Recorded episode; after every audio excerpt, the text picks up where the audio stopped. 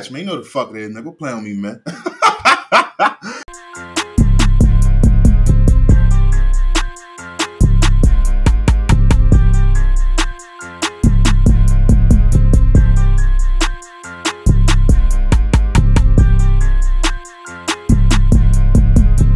All right, fuck it, let's get it. Yes, sir. What's poppin' with y'all? Welcome back to another motherfucking episode of the Until Further Notice podcast. I am the flyest, highest, coolest, smoothest host of them all, O G Hatch, man. You know the fuck it is, man. What's up with the motherfucking people, man? It's episode sixty-five, man, on the grind of one hundred, man. This shit won't stop for a motherfucking soul. I tell you that shit each and every motherfucking week, man. This week, oh, it's a special one. I ain't gonna lie to you. I tell y'all each and every week, man, the goal is to bring on dope motherfuckers who out there doing dope shit in the community. That's what the fuck I'm gonna do. I won't stop for a motherfucking me soul. This week on episode sixty-five, bro, we got a very special guest, my boy Keith, Keith Jones Junior, a k a. Big Glitch, a k a the blacker the berry, the bigger the beast. This nigga's a motherfucking problem. So on my guest, man, I want to shout out to my boy Keith, man. What's up with you, Brody? What's the word with it, bro? Nothing much, man. I'm happy as fuck to have you on here, bro. Real shit. You a motherfucking living legend in my eyes, man. For sure, man. Likewise, well respected with it. Real shit. I gotta be honest with you. When I told a few motherfuckers I was gonna be doing this episode with you, a lot of motherfuckers didn't believe it. I'm gonna be honest with you. From day one, when I told people me and you was cool, even back when we was in high school, niggas didn't believe it. Niggas was looking at you from a total different point of view than I was looking at you from. You was just Keith that we was kicking it on the, on the porch talking shit with each other every day, you know what I'm saying, after school type shit. I didn't know the the the the, the beast, the savage that you truly was and putting fear in niggas' hearts like that, fam. What's up with you, man? Well, bro, I remember them Nantucket days, man. I used to go over there to my mama's crib. You know, my parents was divorced, so we stayed right, right around the corner, you know, in Deadwood. My mama stayed in Nantucket.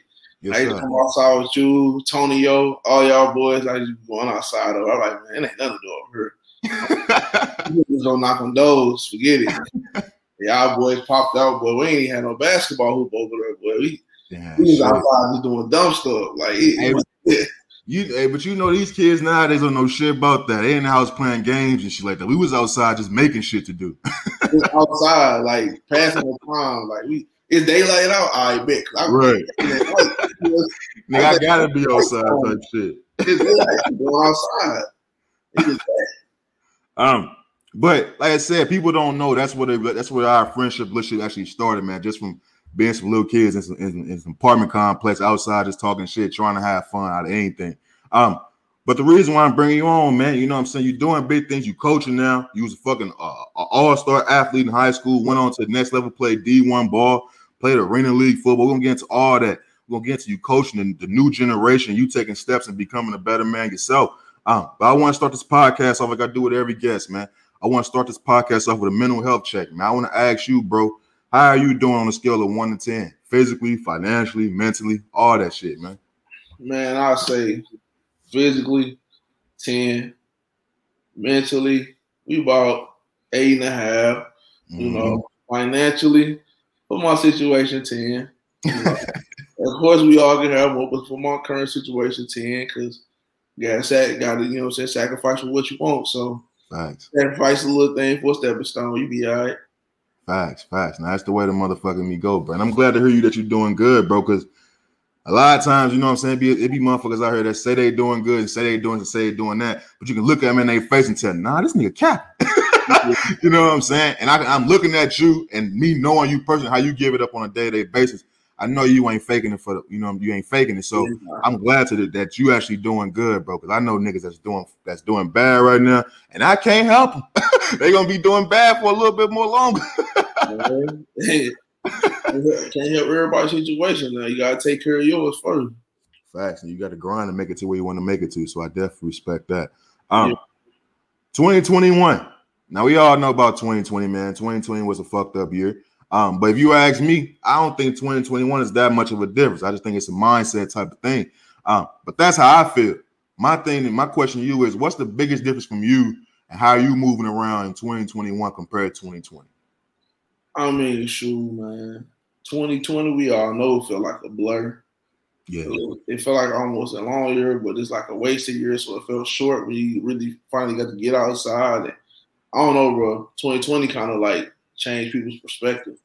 I mean, nice. For me, twenty twenty was my first year of college coaching. We didn't even have a season at the D two school I was at, man. And it was just a, a, a whole learning experience, the whole twenty twenty, man, about how the world works and how things are affected compared to twenty twenty-one. It's like, man, it's amazing. I mean, it ain't perfect. It ain't back to where we wanted to be, but it's like, man, it's it's close enough it, type shit. It's close enough. Like, I mean, you risked it anyway, so you might as right. well get outside. So, you know, I you know, I was one of the people that had to get had to get vaccinated from Missouri mm-hmm. and everything.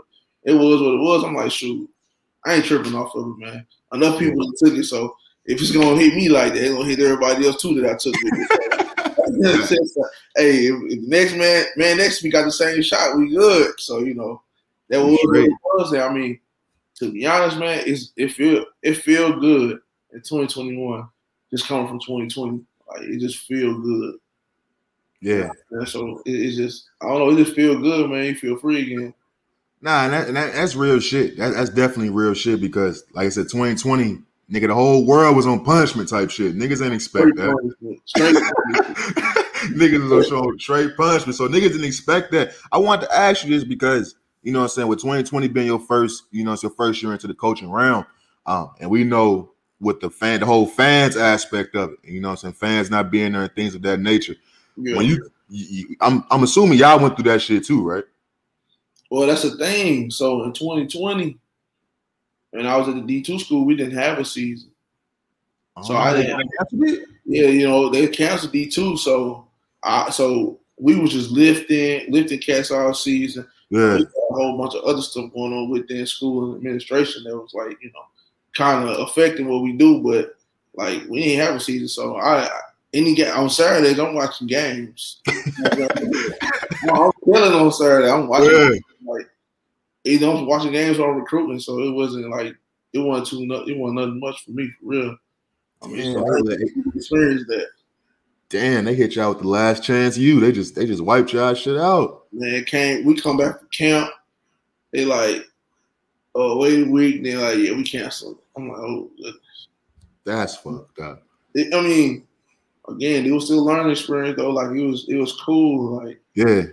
Like as a college coach, you don't get your weekends. Like I'm, this is my favorite coach, and I'm weekends off. What's going yeah. on? You know what I'm saying? So, and I mean, like you said, you, it's still a learning experience because I think I kind of look at that kind of like, you know what I'm saying? When niggas come into the league, like Ben Simmons and niggas, they came to the league, but they got hurt and had to stout their whole year. Niggas still learn hella information. You know what I'm saying? You still went into that learning the recruitment process. You know what I'm saying? Learn what these. Even these D two level players actually putting their body through and day-to-day level, the training, the, the weightlifting aspect, that shit totally different at each level you go to. So even with you going through that and experiencing that, that's still hella fucking knowledge that niggas that didn't go through that wouldn't have got. So I right. definitely understand that. Um, but like I said, it, it, it was different. Now you in twenty twenty-one, you got your, you, you were different. You went up a level. You know what I'm saying? Went from D two to D one. See, nigga, that's why I started something. You, you a legend in my eyes, my nigga. How many niggas you know? How many? Real, think about this, my nigga. How many niggas you know go get a job, and like the job is kind of, you know what I'm saying, it's tainted because you can't do everything you want, yeah. but still get a promotion. Like, come on, my nigga, you gotta look at that. Like, you, you gotta commend that, my nigga. Man, I mean, the crazy thing is though, like at the D two school, our head coach had got fired. Mm. Was like, you know, it wasn't even. Plus, off the field, it wasn't even for on field stuff. They just didn't right. like him. He got fired. But that man, he was from Saint Louis, and shoot, I look at it. He gave me my first opportunity to coach college, right. and it was like, man, boom, on. I'm, I'm like, dang, I'm rehabbing and everything, and I'm working, and I'm coaching girls basketball at North, and you know, I'm there subbing and everything like I usually do. And mm-hmm. then I'm like, man, I'm not gonna be ready by the season. And so I hit him up on Facebook because he posted something about. He had some graduate assistant spots open. Yeah, I just, hit him on, I just hit him in the D M on Facebook. And he's like, "Here my number, call me." And then we talked on the phone. And then I said, "Man, coach, I you know I coach girls basketball right now." He's like, "Man, finish your contract with them, and then you, you still got a spot with me." So he kind of blessed me with a good opportunity. I'm like, "Oh, bet he he messing with me, like yeah, bet." And shoot, so a season ago I go. Like, we good, yada, yada. Like, he gave me my first opportunity. So, but then, you know what I'm saying? I was going to ride with whatever, what he was right. telling me about. So, and that was like a blessing because, you know, cats like us don't get them opportunities on that, you know, what that level. And it, it just is what it is. It's the, lay, it's the way of the world. But shoot, mm-hmm. I'm saying, it was gave me my opportunity. He like, you know what I'm saying? Like, you from Saint Louis. I recruited your brother, even though I didn't get him. Hey, like, I'm going to give you that chance. Like, come on. And shoot, from there, it was like, I'm gone. Let's go. And that's that's that's love and respect. And that's and, that's, and I want to ask you to follow up on that. Like you said, with a lot of people like us, we don't get those opportunities, especially in, in the field that you in. You know what I'm saying? It yeah. can be the good old boy network type shit like that. So for you to get the opportunity and actually, you know what I'm saying, and, and, and leap on it. A lot of times niggas uh, get an opportunity put into put uh, put towards them in a way that they don't actually see the the full benefit from it and be scared to hop on the opportunity. Yeah. So it says a lot about you to even take on the opportunity, knowing that you still trying to recover from the injury, knowing that you already had motherfucking commitments with coaching women's basketball. Yeah. It, t- it says a lot about you to be like, nah, this nigga talking about something that I'm actually interested in. Like you said, I grew up on, my mama told me this when I was little, bro. Closed mouth don't get fed type shit. No. You know what I'm saying? So by you even get this opportunity by reaching out to him on Facebook, you know what I'm saying? Like, like, think about it like ten years, like ten, fifteen, twenty years down the line to wherever you end up. Say you on Sundays, you know what I'm saying, coaching in. And yeah. a reporter come ask you how this all started. Your answer gonna be, shit, I just D M my, my uh, old coach on Facebook. like, like, man, that's crazy. Crazy as a motherfucker, crazy. man. Um, Speaking of coaches, bro, speaking of coaches, I want to read something to you that I found. Cause like I t- like I told you, man, back when we was kids. Now you know. Before I even get to that, bro, I want to tell you. I want to talk to you about the moment in time where I realized niggas was looking at you different than I was looking at you. I remember you graduated in twelve, right? Twenty twelve, right? I graduated twelve. All right, so it was my junior year. It was my junior year. We was getting ready to come play y'all. McClure versus Cooper. It was senior year for me. I remember we played at the crib. Yeah, yeah. So leading up to the game, nigga, we watching film. You know, we had practice before we go in watching film. Niggas talking about Keith. I'm like, Keith Jones. I'm like, Keith Jones? Keith Jones? They're like, yeah, nigga, Keith Jones. Now, granted, I knew, nigga, you was nice. But I had actually never seen it type shit. Like, I wasn't paying attention. You know what I'm saying? You know you heard niggas is nice. You yeah, like, oh, that's my nigga. Like, I'm, I'm happy he doing good. Like, yeah. I knew I was, I felt I was good. But when I was watching, I watched film on you. I'm like, nah. like, like, like, like, that's when I realized everybody not gonna make it. You know what I'm saying? Like, niggas can want to make it, but everybody not gonna make it because it's different levels to shit. And we watching film for you, and I'm sitting back and listening to how these niggas is talking about you. Like, I don't, I don't think you understood how scared niggas really was to go against you. Mm. It, it wasn't North, fam. It, it wasn't going against North for us. It was niggas like, I gotta go against Keith ass all day. Like, that's what niggas was talking about, bro. I'm so, already going. So fast forward to when we actually get to game day, fam. I'll never forget this shit. I had made a play in the backfield. I'm thinking I'm doing good. You pull, I get in your hip pocket and shit. A couple plays later, no bullshit. No bullshit, dog. You came up to me on the line scrimmage and said, watch this. Now, I'm instantly, I said, oh, he finna fuck me up. I'm, I'm like, I'm like, bro, I think we cool. I'm like, bro, finna fuck me up. That nigga said, watch this. They hyped the motherfucking ball. You pull. My nigga X, you remember X, light skinned X with, with, with the dreads and shit. Yeah. You pulled, my nigga. I get in your hip pocket. But th- at this point in time, I'm I'm looking around now. I'm in fan mode because you done told me watch this type shit. So I'm like, either he finna fuck me up or he finna do something spectacular. I, I think I know. I think I know who probably blocked you that play while you was waiting. Yeah, I got blocked because I was in, I was on bullshit. I was. I know, I know who you blocked. If I pulled, I know who play we was running. I know who blocks you for sure. Yeah, I got. I, I mean, I got fucked up. But the but the the the brand, the story is when you pull and hit X. I ain't never seen X get fucked up like that because right. X is probably one of our biggest lines. When you hit that, that was a highlight, bro, for us. And then you you did it. We was in film the next day, like, yo, X, bro, he fucked you up, B. like. like But that's when I realized I was like, nah, bro, this nigga different. That's why when I started the podcast, I'm like, nah, nigga, the, the blacker the berry, the bigger the beast, because that's when I realized what white people was afraid of. I'm like, you see this big black motherfucker coming through here swinging shit like that? Man. Like, like in high school, bro, what did what was you what did you get from being out there? Like, it's a lot of niggas that were just better than everybody, but it was different with you because you worked hard and you knew what the fuck was going on. You know what I'm saying? So in high school, how did you approach the game type shit? Shoot, to be honest, bro, like, uh, and all my, all my boys that play with me, they tell you, like, bro, they seen me, like, really as an on-field coach. Like, I knew what everybody had to do. I was understanding, you know, the game of football. When I was young, my dad was teaching it to me. You know what I'm saying? I had to, I was fortunate enough for my dad to be able to teach it to me. So, you know, I didn't play almost every position on the field except for center and safety.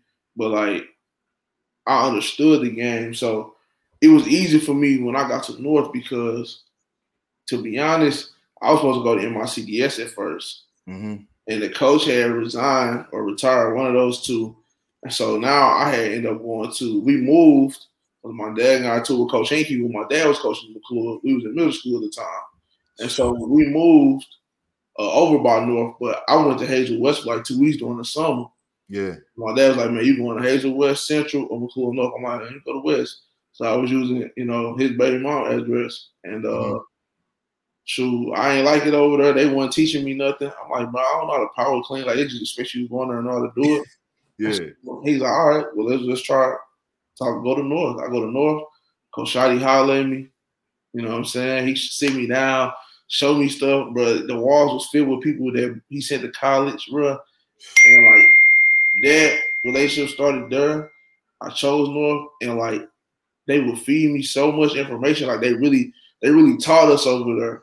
And so a lot of people ain't pick it up, but they really taught us to the point where I understood. Like, man, we got this blitz coming. Let's shake this thing. Or my senior year, by the time we played y'all in that game, I was making the protection calls up front. I was making the adjustments up front. G-Baby mm-hmm. was putting in the work behind us. So. You know, when I get to the line of scrimmage, I'm, we might change the protection. You know what I'm saying? I look at, if I look at him scanning around, I look at G, I'm like, we good. He called it, we good. If yeah. I need to change it, I'll change it. Like, coach put that much information in me, let me be that. You know, he trusts me that much, but he got a lot of information in me that I absorbed throughout my time. So, you know, I know where we went wrong. I know we messed up when a mistake was happening. And yeah. that's kind of the approach I took. It was like, man, I'm always getting information. I'm always receiving it, and bro, to be honest, bro, I just always took in the information. Guys was asking me for information, I give it to them, like what they need to do, and shoot, just being a student in the game was like, it was natural for me. So it was never like I had to work to do it. It was just natural. Like I, I automatically, I'm gonna listen. I'm gonna remember what you said. I'm gonna lock in. But that's why I say, but but that's why I say. I was looking at you like, nah, this nigga different. Like you said, you calling shit out. You know what this nigga's supposed to do. You know what what, what the defense finna, uh, you know what the blitz package finna come. It's like when you see that, like you, it's cool seeing that on Sunday. You know what I'm saying? You always see the offensive guard, you know what I'm saying, point, you know what I'm saying, and tap the, the, the center on his thigh and shit like that. You yeah. always see that. But when you see that on, on at, a, at a youth type level, high school, middle school, you know what I'm saying, before you even get to college and all that, that's when you say, nah, this nigga's special. Like I look at, I always look at myself like, yeah, I, I took the the X's and O's serious. I need to know what I want to do and what the nigga next to me needs to do so we can be successful. But I got that from watching you. You know, I only see you do it for one game, and it was that's how impactful it was for me because I'm like, nah, this nigga, like this nigga different. So I, I, I actually look at that and I look at like from what I'm finna read you from because I found this article. You know what I'm saying, from your high school football coach. And when I seen this and I read it, you know, I really don't read shit like this. I'm like, man, nigga ain't talking about shit. He kissing ass. So when I read this, I wanted to make sure I brought up on the pod because it goes into what you're doing in your in your uh, life right now. Uh, so I, I want to read this for you, bro. It's a, uh, let me see this motherfucker. What does this nigga say? It's all right. This is from Coach. What's his nigga name? Shadowmaker? What's his nigga name? Oh, Shadowmuller. Shadowmuller. Shadowmuller. That's another thing, bro. Before I read this, Coach Shaddy. Coach Shotty, right, I'm gonna call it in Coach Shotty too. I'm happy you went to North, bro. Before I read this, because you said something about them feeding you information about the game. You know yeah. what I mean? Now we had we had Darion Dilla, a nigga who I felt Killer. You need a nigga like Mike Evans. You know killer. What I'm saying? He a killer. Killer, dog. Nigga. Darion was a killer. I just had to put that out there. He was a killer. Like, bruh. You saying when, when was, he did when he went to that school out there, bro? He was doing that in high school with the ease, like, like, hey, I he was like he was D one talent, bro. Like, bro. Anytime I watch the Buccaneers play and I see Mike Evans, I'd be like, bro, that was Darion Dilla, fam. That was Darion. Like Darion was straight Mike Evans in high school. Put him in a put him in a D one college program. I guarantee you, Darion would have weighed about two fifteen, two twenty straight muscle. Man, the nigga is he he just was in the bag. And I told him this not too long ago, bro. You seen when I was on Facebook telling niggas about how we suck for real. But I, I told Darion, like the truth. Yeah, niggas didn't want to like niggas ain't like the truth, bro. I'm like, bro, we wasn't that good, dog. They ain't like the truth. But Darion, he just I told him, bro, you was just one of them niggas that should have been at a different school, bro, because oh, man. We was running a D-wing, fam. With this nigga at wide receiver, we running a D-wing.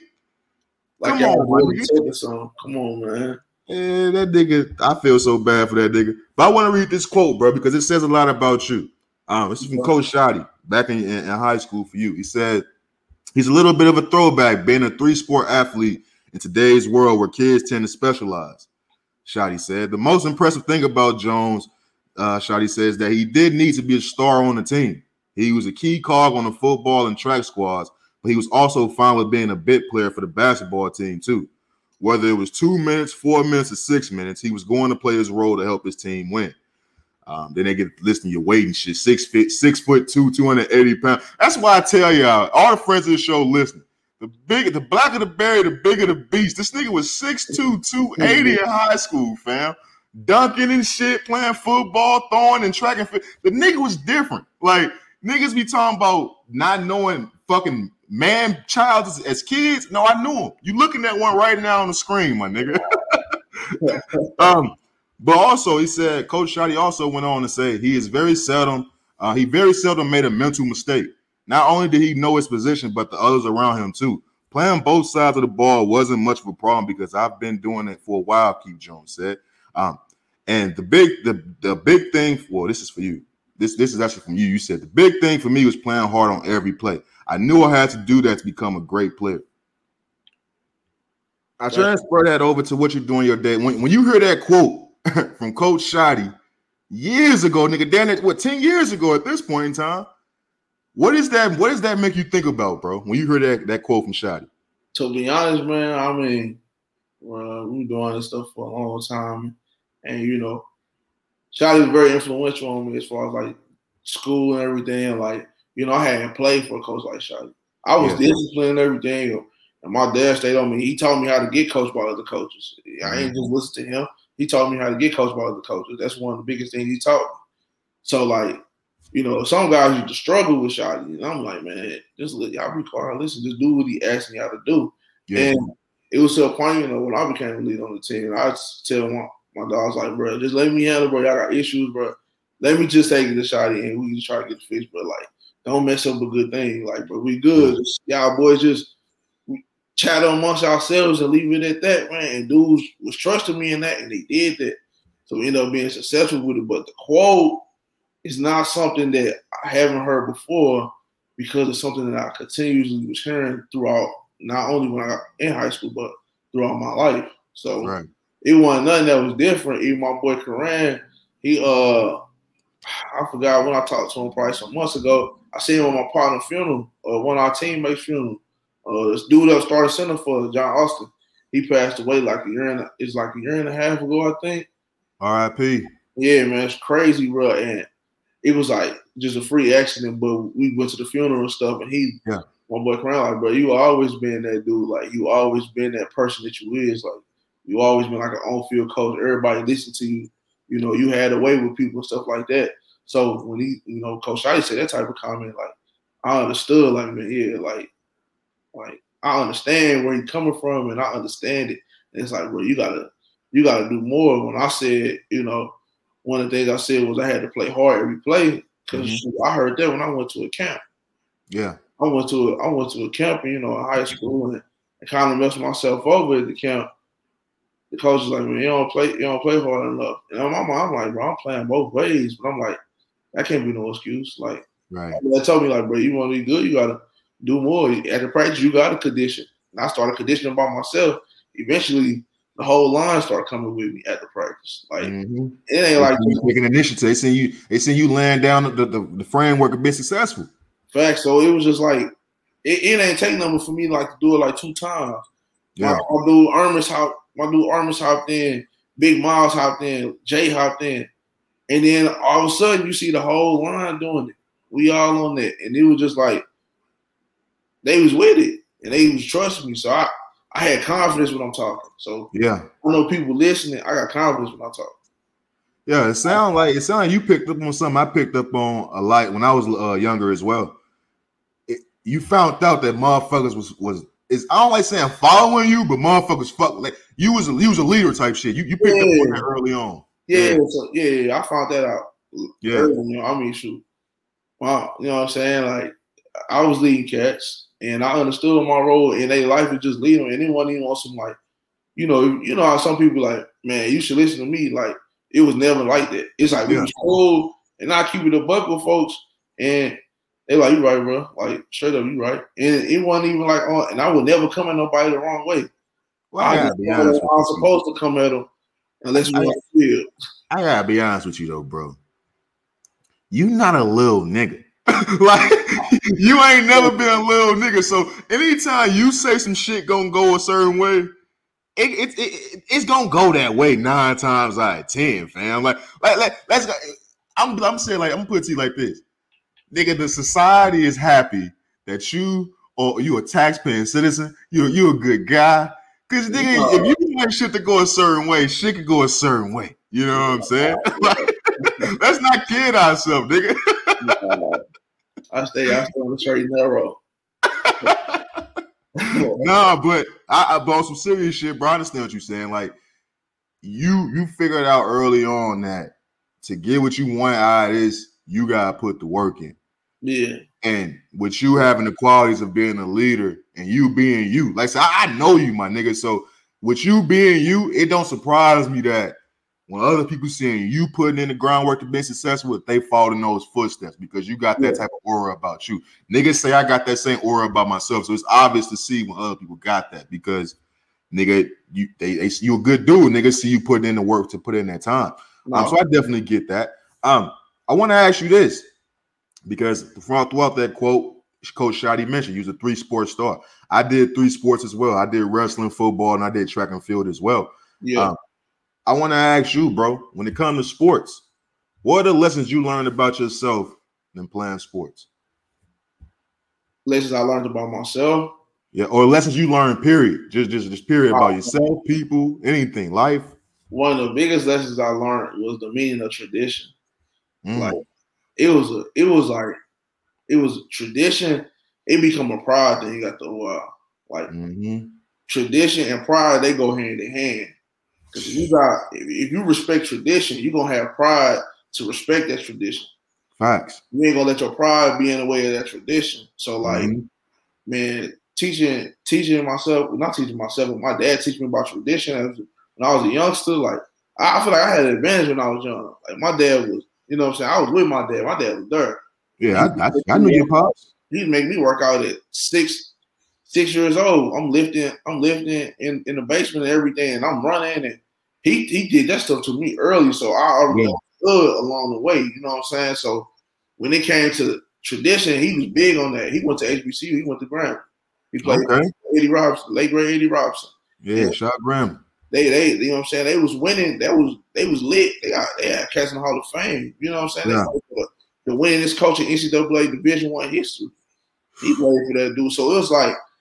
He taught me a lot of tradition about, you know, first off with grandma and then going on and on and on through life. So, but I just respect the tradition so much that, bro, when I left, when I when I went to McClure North, it was like I hated McClure. Like, y'all was my partner. So I wanted to make a point that every time I played y'all, we would win. And yeah. Like football, basketball, track, y'all beat, you know what I'm saying? Y'all beat us at state. My mm-hmm. senior year, we came yeah. in fourth. Y'all came in third by a couple points. And, mm-hmm. the, and the reason we did not win is because I scratched on my last throw. and I and I blame that you're solely on me. But that was a tradition thing. It's like, bro, I hate McClure. They are rival. I hate McClure. I hate Hazel Central. And that's that. And everybody thought the same way. Yeah. Now, y'all niggas, y'all niggas had us much more than we hated y'all because we just knew we wasn't as good as y'all, fam. Like, yeah. like, like we, we hate when we said that shit, but we ain't mean like y'all meant it. Like, yeah. Y'all niggas meant that. Y'all knew y'all could back that up. I knew when we were saying that, we was at practice like, man, we think that ass. After the first quarter, the game gonna be over for real. Yeah, it's like, hey, oh, that, that was a thing, though, bro. That was a tradition, but yeah, it bro, was. Like, that's one of the biggest things I, I I learned as a youngster, and I understood. Yeah. And so it was like every time, like when it came to tradition, bro, I'm not gonna let our tradition down. We're not gonna lose to McClure, like. Yeah. I don't care what we do, bro. We're not gonna lose to McClure. I'm not gonna lose to my partners, bro. Like, we not on that. Yeah. Like, everything I do was personal. I'm trying to tell you, everything I do was, was personal, and that's one of the biggest things I learned playing sports growing up was the meaning of tradition and pride and, and just, you know what I'm saying. That's just the stuff I learned, but that's the yeah. stuff I still still to me to this day. Like, some of these kids, like some of these kids now in this generation, bro, they don't understand the meaning of tradition. They don't, because it, it, it comes it comes with these, these kids these days don't really respect the shit that happened before them type shit. You yeah. know what I mean? Like, they barely respect the O Gs. So the accomplishments the O Gs did man, don't, mean nothing. don't mean nothing. Don't mean nothing. It don't mean nothing, man. So and, and that's the weird thing about it, because I, I had a question about that later on in the pod that I want to ask you about that too, but I'm, I'm gonna touch on a little bit now. It didn't feel like that when we was growing up, fam. Like, we we fucked with the niggas that came before us. What changed type shit? Because I was reading that, that quote from Coach Shoddy, and he was talking about kids specializing. I didn't know niggas was doing that when we was growing up. I thought yeah. niggas was playing everything. You did three sports, I did three sports. I know about that now. I know it's, it's kids that just play basketball all year round. Kids yeah. that just focus on football. So it's like when hearing this quote from Shoddy, it's like, well, damn, was this shit happening when we was doing it too? Yeah, like, what the fuck was going on? It was happening, bro. That's, you know what I'm saying? It definitely was happening. Like, it's yeah. crazy to think about because, but again, everybody didn't, I mean, everybody just didn't do that. Like, I was, we didn't have a choice in my house. We were going to play multiple sports. I just, you know, I just end up liking all of them. So, you know, yeah. I, I just, and I end up being good in all of them. So I just stayed the course, you know what I'm saying? But that was, yeah. I didn't know no other way. My dad made me do it. I didn't know no other way. So I thought it was normal. He did. Yeah. You know what I'm saying? Like, he made us do that. My siblings, they had to play sports. Like, he made us do that. So it was like, man, people yeah. started, people was doing that, and I, I was like, okay, I mean, I guess. I, I, I, did did I did this shit. I did all my sports just to stay in school, bro. I didn't think I would finish high school if I didn't play sports. Like, I did not take high school serious at all.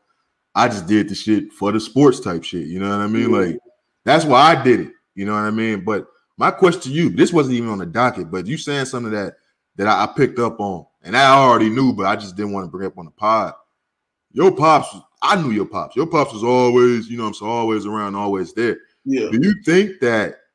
Well, obviously, you know, you benefited from it, but do you do you ever sit back and think about him, his impact on, you know, what I'm saying, your life?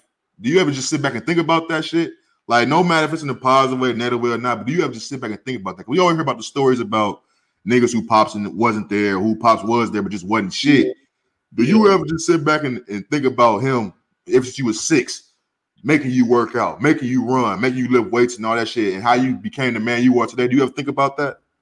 Oh, yeah, for sure. I thank him all the time for that. I, I'm all dude, we like best friends, bro. I talk to him every literally, bro. I talk to him every day, like. I talk to him every day. I try to talk to my mom every day. Like, when my dad, he gonna he call me with something wrong, he'll call me with something good. Like, yeah, I talk to him all the time. That's the type of relationship we've been had for a long time. So, I mean, I, of course, of course, I know I benefited. I appreciate it a whole bunch. Like, that's I, good shit. I never, you know, brag on no shit like that. But I be telling, I tell people, it's like, bro, I had my dad in my life.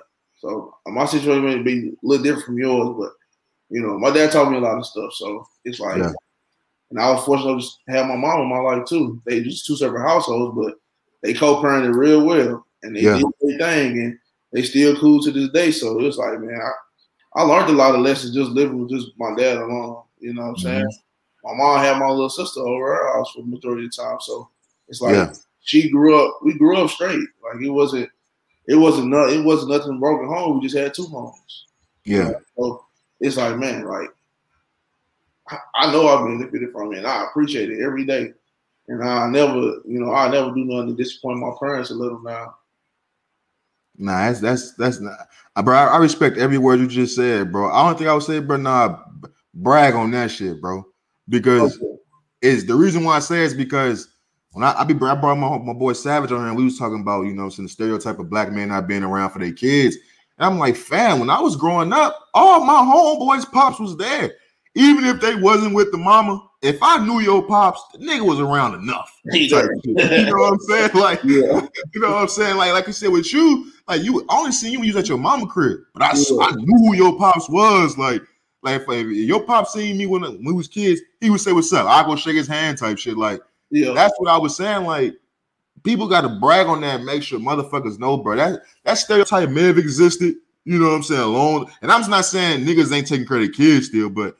It ain't that number ain't as high as people be making it out the same, bro. So um, I just wanted to make sure I tapped on that because you are living proof of uh, of a man taking care of his kid, being his child life, and loving him not only as a father but as a friend, and the child reaping those benefits from that, man. So I want to bring that up. Um, oh, yeah, for sure. Now we talked about the lesson you learned from from sports. You know what I'm saying? The tradition and the pride go hand in hand, like you mentioned. I want to ask you about the lessons you learned from from recovering from injury. Now, a nigga like me, man, I'll be honest with you. Senior year, I tore my meniscus. I was done. I was like, you know what? Fuck it. I like I don't want it as bad as you other niggas wanted, man. Once I was limping off the field, that was it for me. I I, I didn't I didn't have the, the images of running down the the, the, uh, the the tunnel with the cameraman all in my face, you know, so getting ready for game day. That shit was out the window, bro. Yeah. Um, for you, now we fast forward a little bit from high school, but we fast forward into your college, your collegiate year. Um, You're recovering from your injury when you tore your A C L and your L C L. My question to you is, what did you learn about yourself? Because, like I said, not everybody can bounce back from injury. You know yeah. what I mean? Yeah, you, you go through you go through dark times recovering. You know, especially when you when you go from being quote unquote a macho man, nigga, a big strong man that can do this and do this on the field, and you know what I'm saying. Your athleticism is is, is in peak condition. When that's taken away from you for a stint time, what did you learn about yourself, bro? Man, I learned, to be honest, to I'm trying to think, like, one of the biggest things was just, like, mental. Like, yeah.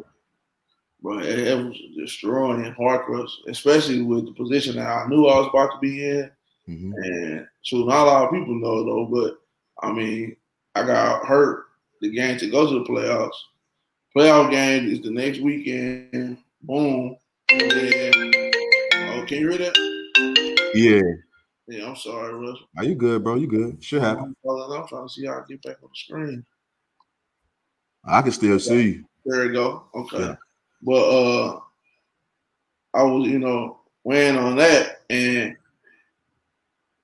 the next weekend, they had a playoff game, lose by three. Me and the starting middle linebacker was out hurt. And we was the, you know what I'm saying, the main guys on defense. Yeah. And, you know, uh, that was my dog Zig. And they lose by three. Man, the agent I had at the time, he called me two days later. He called me a day later. And was like, all right, uh, I see our season over. Um, I got you, I got you, you know what I'm saying, I got you a spot with the Hamilton Tiger Cats, the C F L. Yeah.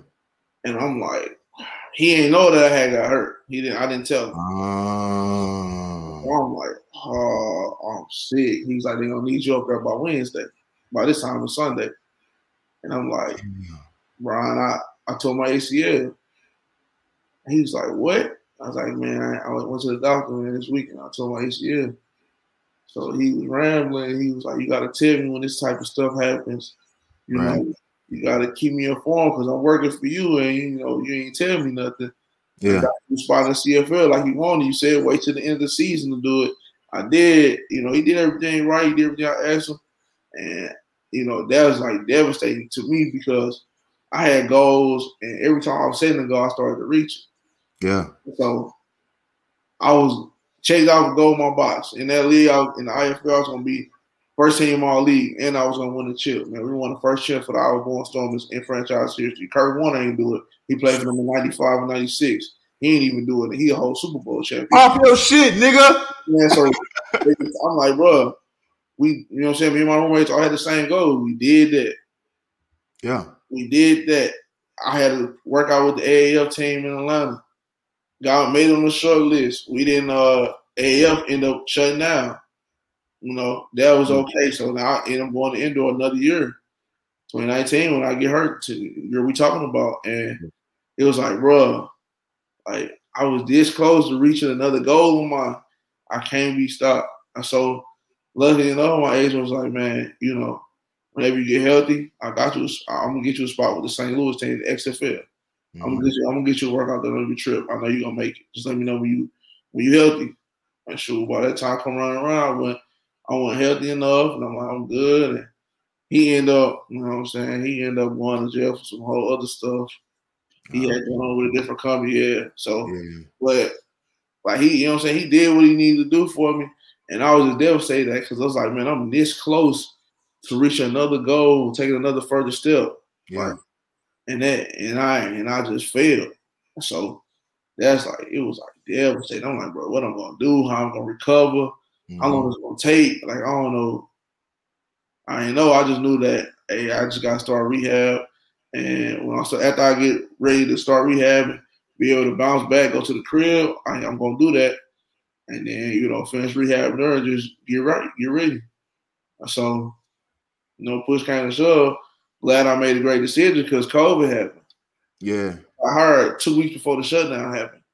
So niggas catching blessings. I was in Joplin for two weeks at Missouri Southern for yeah. two weeks, and we go on spring break. After two weeks, we finna come back off spring break. I'm driving. I'm two hours outside of Saint Louis. I get an email from the school. Whole campus shut down. Don't come back to Mason. Co, I call the coach. He like, y'all stay at the crib. We'll just Zoom. We'll get on Zoom or tomorrow, and we'll just, you know, work from the crib. I'm like, cool. Yeah. Like, I'm like, it's, it's crazy, but I'm going to go to the crib and right. spend time with my peoples, bro. Like, yeah. It was it was lovely while I was at the crib. When it shut down, you know, I know people's going through their own struggles, but for me, man, I was just still trying to recover mentally and everything. And I was I was around my people, so we good. You know what I'm saying? I went out of A Z by myself no more. And I'm back at the crib. I'm feeling good. I'm living good. I'm not tripping. Man, I, I swear, I swear to God, bro. Every time you say that shit, bro, I get mad. I didn't know you was out here, dog. I, I promise you I did, bro. Did, hold on, my nigga. Did these niggas look? Oh, these niggas lost, Keith. Oh, oh these niggas lost, dog. L A. Oh, these niggas lost, dog.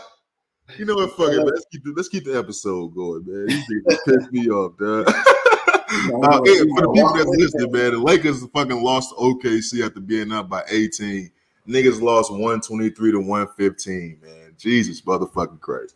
Um, but LeBron didn't play, man, so that's the good thing about it. Um, but you, um, like you said, recovering from, from your mental, you know what I mean? Because yeah. that's why I make sure I start the podcast off with a mental health check, because I think that as black men, we don't really talk about that shit too much. You know what I mean? Like, for us, it's all about, all right, what, what's the next, what's the goal? What's what, what I got to do to get right? Like you yeah. said, what got you through your whole process was knowing that you had a goal in mind. You want to recover from your, you know, rehabilitation from your, from your injury and stuff like that. Um, so it's good to know that it kind of, life kind of worked out the way it had to work out for you to get back right from that situation. Like you said, Two weeks before, you know, two weeks after getting a job, you get COVID locked down. Now you got to go home and be with your family. You know, like I said, it's different from recovering by yourself in hot-ass Arizona to then being around the, the family, laughing and shit like that. You know what I'm saying? So I already know that shit's kind of provided a sense of comfort for you, bro. So I'm happy that you even got that. And I'm happy that you, you was able to bounce back mentally from that, because you could have easily been one of those niggas that ten, fifteen years later from now talking about some, I could have been this. I could have been that. I should have been yeah. this. I should have been that. You just moved on and, and you know, it's making a better way for yourself. Um, but the injury also led you into coaching, correct? Correct. Okay, let, let's tap into that, bro, because you from we talked pre-pod, you know, it's in the pre-pod meeting. You let me know that during your injury, you was coaching some women's basketball. Um, you know, so just to you know get shit right. I um, love that too. Yeah, yeah, love coaching women's basketball. What what what what what you love about coaching? Okay, let me ask you this first for you after that. Is there what's the main difference between coaching a women's team and a man's team? Girls play harder. Is it because is it because they don't have the uh with the like the physical gifts to get by and rely on that? I don't think it's that. I think it's more so just the the way they approach the game. I mean, come on, it's in it's either you got it or you don't in sports. You know what I'm saying? Yeah. And most, yeah. you know, all you know, the area we coaching in, you know, for girls basketball, you'll have some athletes, but them girls ain't been playing basketball forever. Right. You know what I'm saying? I I had the I had the blessing of coaching two track stars. You know, mm. hey, two track stars. They run Division One track right now. Oh, shit. I had I, you know the blessing of coaching both both of those young ladies. They was yeah. some athletes, and one of them was a killer on the court, and one of them just wasn't a killer on the court, but she was fast. She was yeah. fast, like yeah. so we we could do something with speed, but like oh, yeah. they, they play harder, and it's not even you know the skill. Skill is a difference, and you know it's it's a lot of girls with great skill, and but yeah. I mean I was just a J V basketball team in, in North County. I mean we were public school. You ain't gonna have just elite skills sitting on the J V team. They all on varsity, right, right. So, Right. It was just like it was just different, and I could get the girls to play hard. And you know, some of these girls don't even ain't even grown up with, with their dad around. Yeah, but some of them are. You know, yeah. But I would build a relationship with those young ladies based off because I went to the school. My picture's hanging up on the wall. Yeah, I had two siblings that came through the school that was well known through the school, and they were they were athletes and they did good things. You had credibility. Yeah, I had credibility. I was well respected, you know, from staff at the school, from administration side to everything. You know, I had built up a rapport. So when it came to having, you know, getting the young ladies to play hard, man, it took me till my last year to figure out a lot of stuff. Like okay. my first two years, I was coaching uh, with my dog Letitia, and uh, she came over and helped me. We split a coaching contract to coach J V. Okay. And it was amazing, but I felt like I needed I needed a woman there with me, especially a black woman there with yeah. me, a coach that understood the game and would help me understand these young ladies better. You know, right. we did right. that in my first two years. But the third year I coached, she wasn't able to coach with me. I'm like, cool, I'll take the whole J V by myself. I'm ready. Because mm-hmm. you know now. She, yeah, like, those two years helped you, you know what I'm saying, learn them more and learn the job more. Yeah. Yeah, not to only mention the year before I that same year when I first started coaching, right when, right after pro day, right when I was coaching uh girl, I was coaching girls track at a private school, um, Rosati Kane, that my dad used to coach at. I was coaching girls track over there, so you know that's a different dynamic of girls. Now come back over to the by the crib. Yes, sir. It's a whole different dynamic now. Now you walk to life. You know what I'm saying? Yeah. So coaching those young ladies, I can relate to them more, or they can relate to me more, vice versa. But yeah. also, I would keep it a buck with all those young ladies. But also, they seen me as a mentor because, you know, of course, I was a coach that cared. A lot of coaches cared. But they, they seen me as a mentor. They seen somebody they could trust and that was going to lead them the right way. Mm-hmm. So it took me to my last year to actually start just really figuring the kids out, like, just to a T because I think was the year before that, was it during that year, I had worked at Walnut Grove. It was that year. I had worked at Walnut Grove as an I S S teacher, and I S S in elementary school is crazy, right? But yeah, like those kids was huge, and so say for instance, a kid is just he just walk in mad, pissed off at the world for no reason. Mad, like either something happened in the crib, mm-hmm. or you hungry. Something happened at the crib, something just happened now while you was at the school, or you hungry. Yeah, and a yeah. lot of times the kids were just hungry. Nigga just want a snack. He ain't ate nothing yet. Like he ain't ate nothing yet, and that ain't the case for all kids. But a lot of times when you walk in with a natural attitude, you know it's one of those three things, and they yeah. was hungry. Yeah. And so I had, you know, my third year, I had with coaching, you know, J V girls basketball. I went, I went throughout the school and personally picked girls out like, "Hey, come play ball." Like, I it was a young lady I had. She was getting in trouble in gym class every day. Yeah, gym teacher told me she was getting in trouble every day. She was tall. Her brother was a Division One athlete that currently still plays college football. And she was tall and athletic, and she was a freshman. And I go in the gym one day, and I say, "Hey, come to basketball practice. Come to basketball trials." All right. And you know what? She was amazing for me. She was everything I envisioned her being. The attitude, everything. And I would, you know, and I would get on her. Yeah. And it changed her whole attitude in class. Because she knew, hey, man, if you got in trouble in class, everybody, like, you know I'm not playing that. Because you yeah. know, you, I'm not outside the school, so you know I go to the teacher and we're confronted face to face. Mm-hmm. Mm-hmm. And so then slowly and surely, it be times she come in just dragging around. Like, we ain't about to do that. I take right. I take out I take out the hallway with it. What's wrong?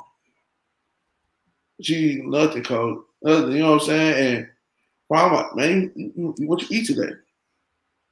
I ain't eating nothing. That school lunch nasty. Oh, okay. Yeah. Yeah. So, so what I started doing was, like, I, I would go buy like chips and fruit and put it in my car. So if she had one of them days, if somebody else had one of them days, I'd go to the car real quick while we, you know, I, you got to recognize energy as soon as they come in the gym. Facts. I go to the car, boom, eat this real quick. Now they they back they back straight. They eat chips and the orange and they good. They ready. They finna go for a two hour practice up and down the court. No complaint. Yep. Yeah. And so it took me up to my last year to understand that. So now, you know, you playing J V sports, y'all not getting no food before the game. You know what I'm saying? You're not, you're not even, you first off, we barely eating lunch. You know, the boys will eat it because we we hungry. We're gonna eat a lot of energy. So we yeah, gonna we burning up so much energy not to eat that shit. Yeah, like, we're gonna force it down. We, you know what I'm saying? We hungry. We gonna yeah. eat it.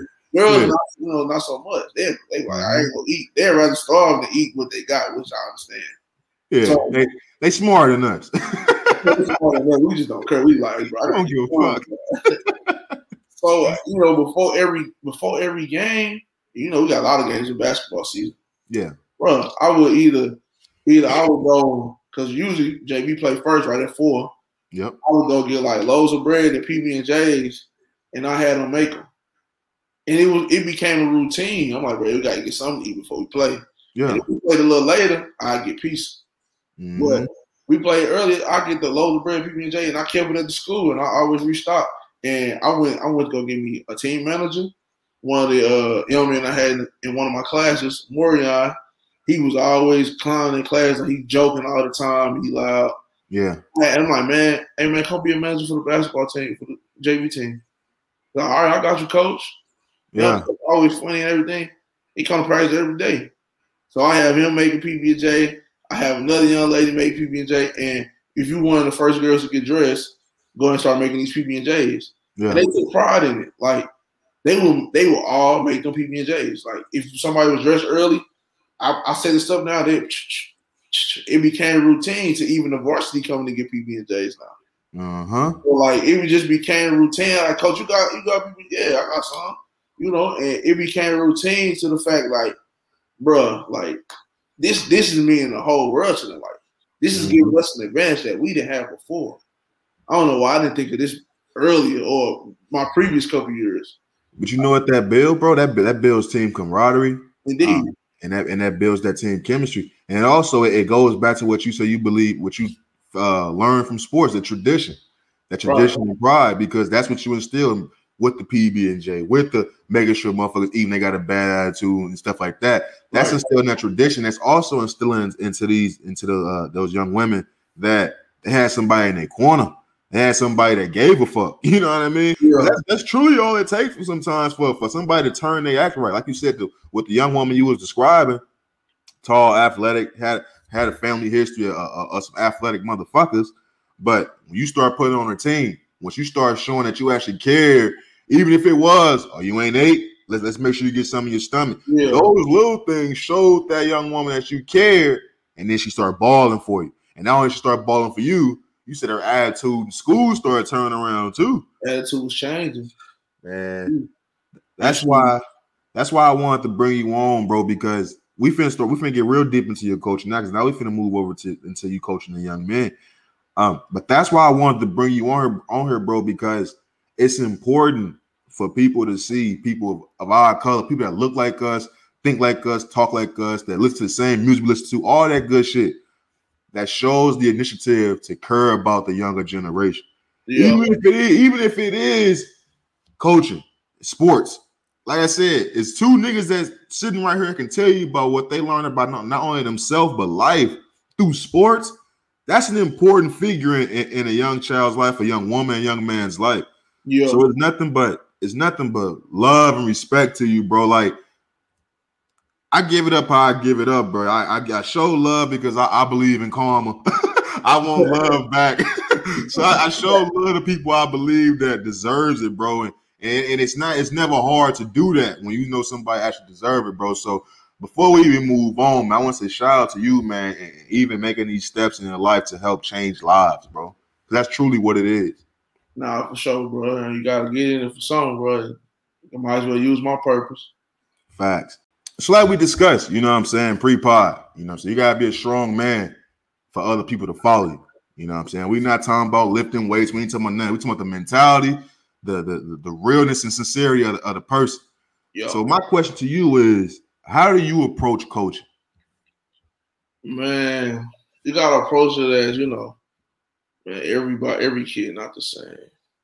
Every Everybody's just not the same. Like you can't, you can't take the same approach as you would to somebody, as you would to somebody else. I mean, they all different. They all got the attitudes. Me, coaching-wise, man, I learned from, I, was, I would say, one of my greatest. Um, I had I had a few position coaches um, in college, so I was able to learn a lot, uh, you know, from a multitude of people. Yeah. And one of the guys, he co- he coached the, he's the D-line coach of Georgia right now. And, you know, Georgia ranked number one in the nation. They got the number one defense in the nation, and it all starts up front. Yeah. So he he was a key point in like just me thinking about coaching, because like the way he messed with us was like different. Like the way he got us to play was different, and it was to a point where, you know, we all respect him, but we all play hard for him, and like it was a mentality that he built within us. So how he approached it and handled it was different than how I had seen it. Plus, I was still fresh to it, you know what I'm saying? Yeah. And so, like, he just he just made it fun to play at, at, at a point. He made the game fun to play for you. Mm-hmm. Like, the game was the game was kind of slowed down for you. He was a technician. He was a teacher. He was a mentor. All that good stuff. So, not only, you know, I live, my dad's my number one hero, period. My mama, she's my other number one. Like, love to hear that. I love, love them. You know what I'm saying? Well, you know, everybody struggled at a point in their life. When I was struggling in college, my dad just sent me random quotes, you know. But like, I remember those quotes. Now, yeah. On the other hand, I remember Trey Scott quotes. That's his name, Trey Scott. Trey He's Scott. From Georgia. I remember his quotes and what he used to say to me and things that resonated with me. I still use them same quotes. One time, it's, and he'll have a quote for any everything. We in the weight room, we lifting, we got we on the time period at this point with the with the lifts and what we doing during the set. Yeah. And I said, hey coach, what I said, dang coach, what time is it? How much time is the? He's like, K J, you just watch. He said, K J, work to the standard, not the time. And I'm like, bro, what? Work to the standard, not the time. He got saying work to the standard, not the time. He be on that type of time. Yeah. Like, yeah, you're right. It don't even matter how much time I love. I'm just going ahead and keep working. But he say stuff like that that was like real stuff. He'll lead it by example, and that stuff resonated with me. So when I be thinking about my coaching, and I know how my dad used to coach Cass and how he got us hard to play, you mm-hmm. know, to play hard for him, and how he instilled discipline in us. That was his biggest thing, was instilling discipline. We had to have a certain color shirt and socks for basketball. Yeah. You know, yeah.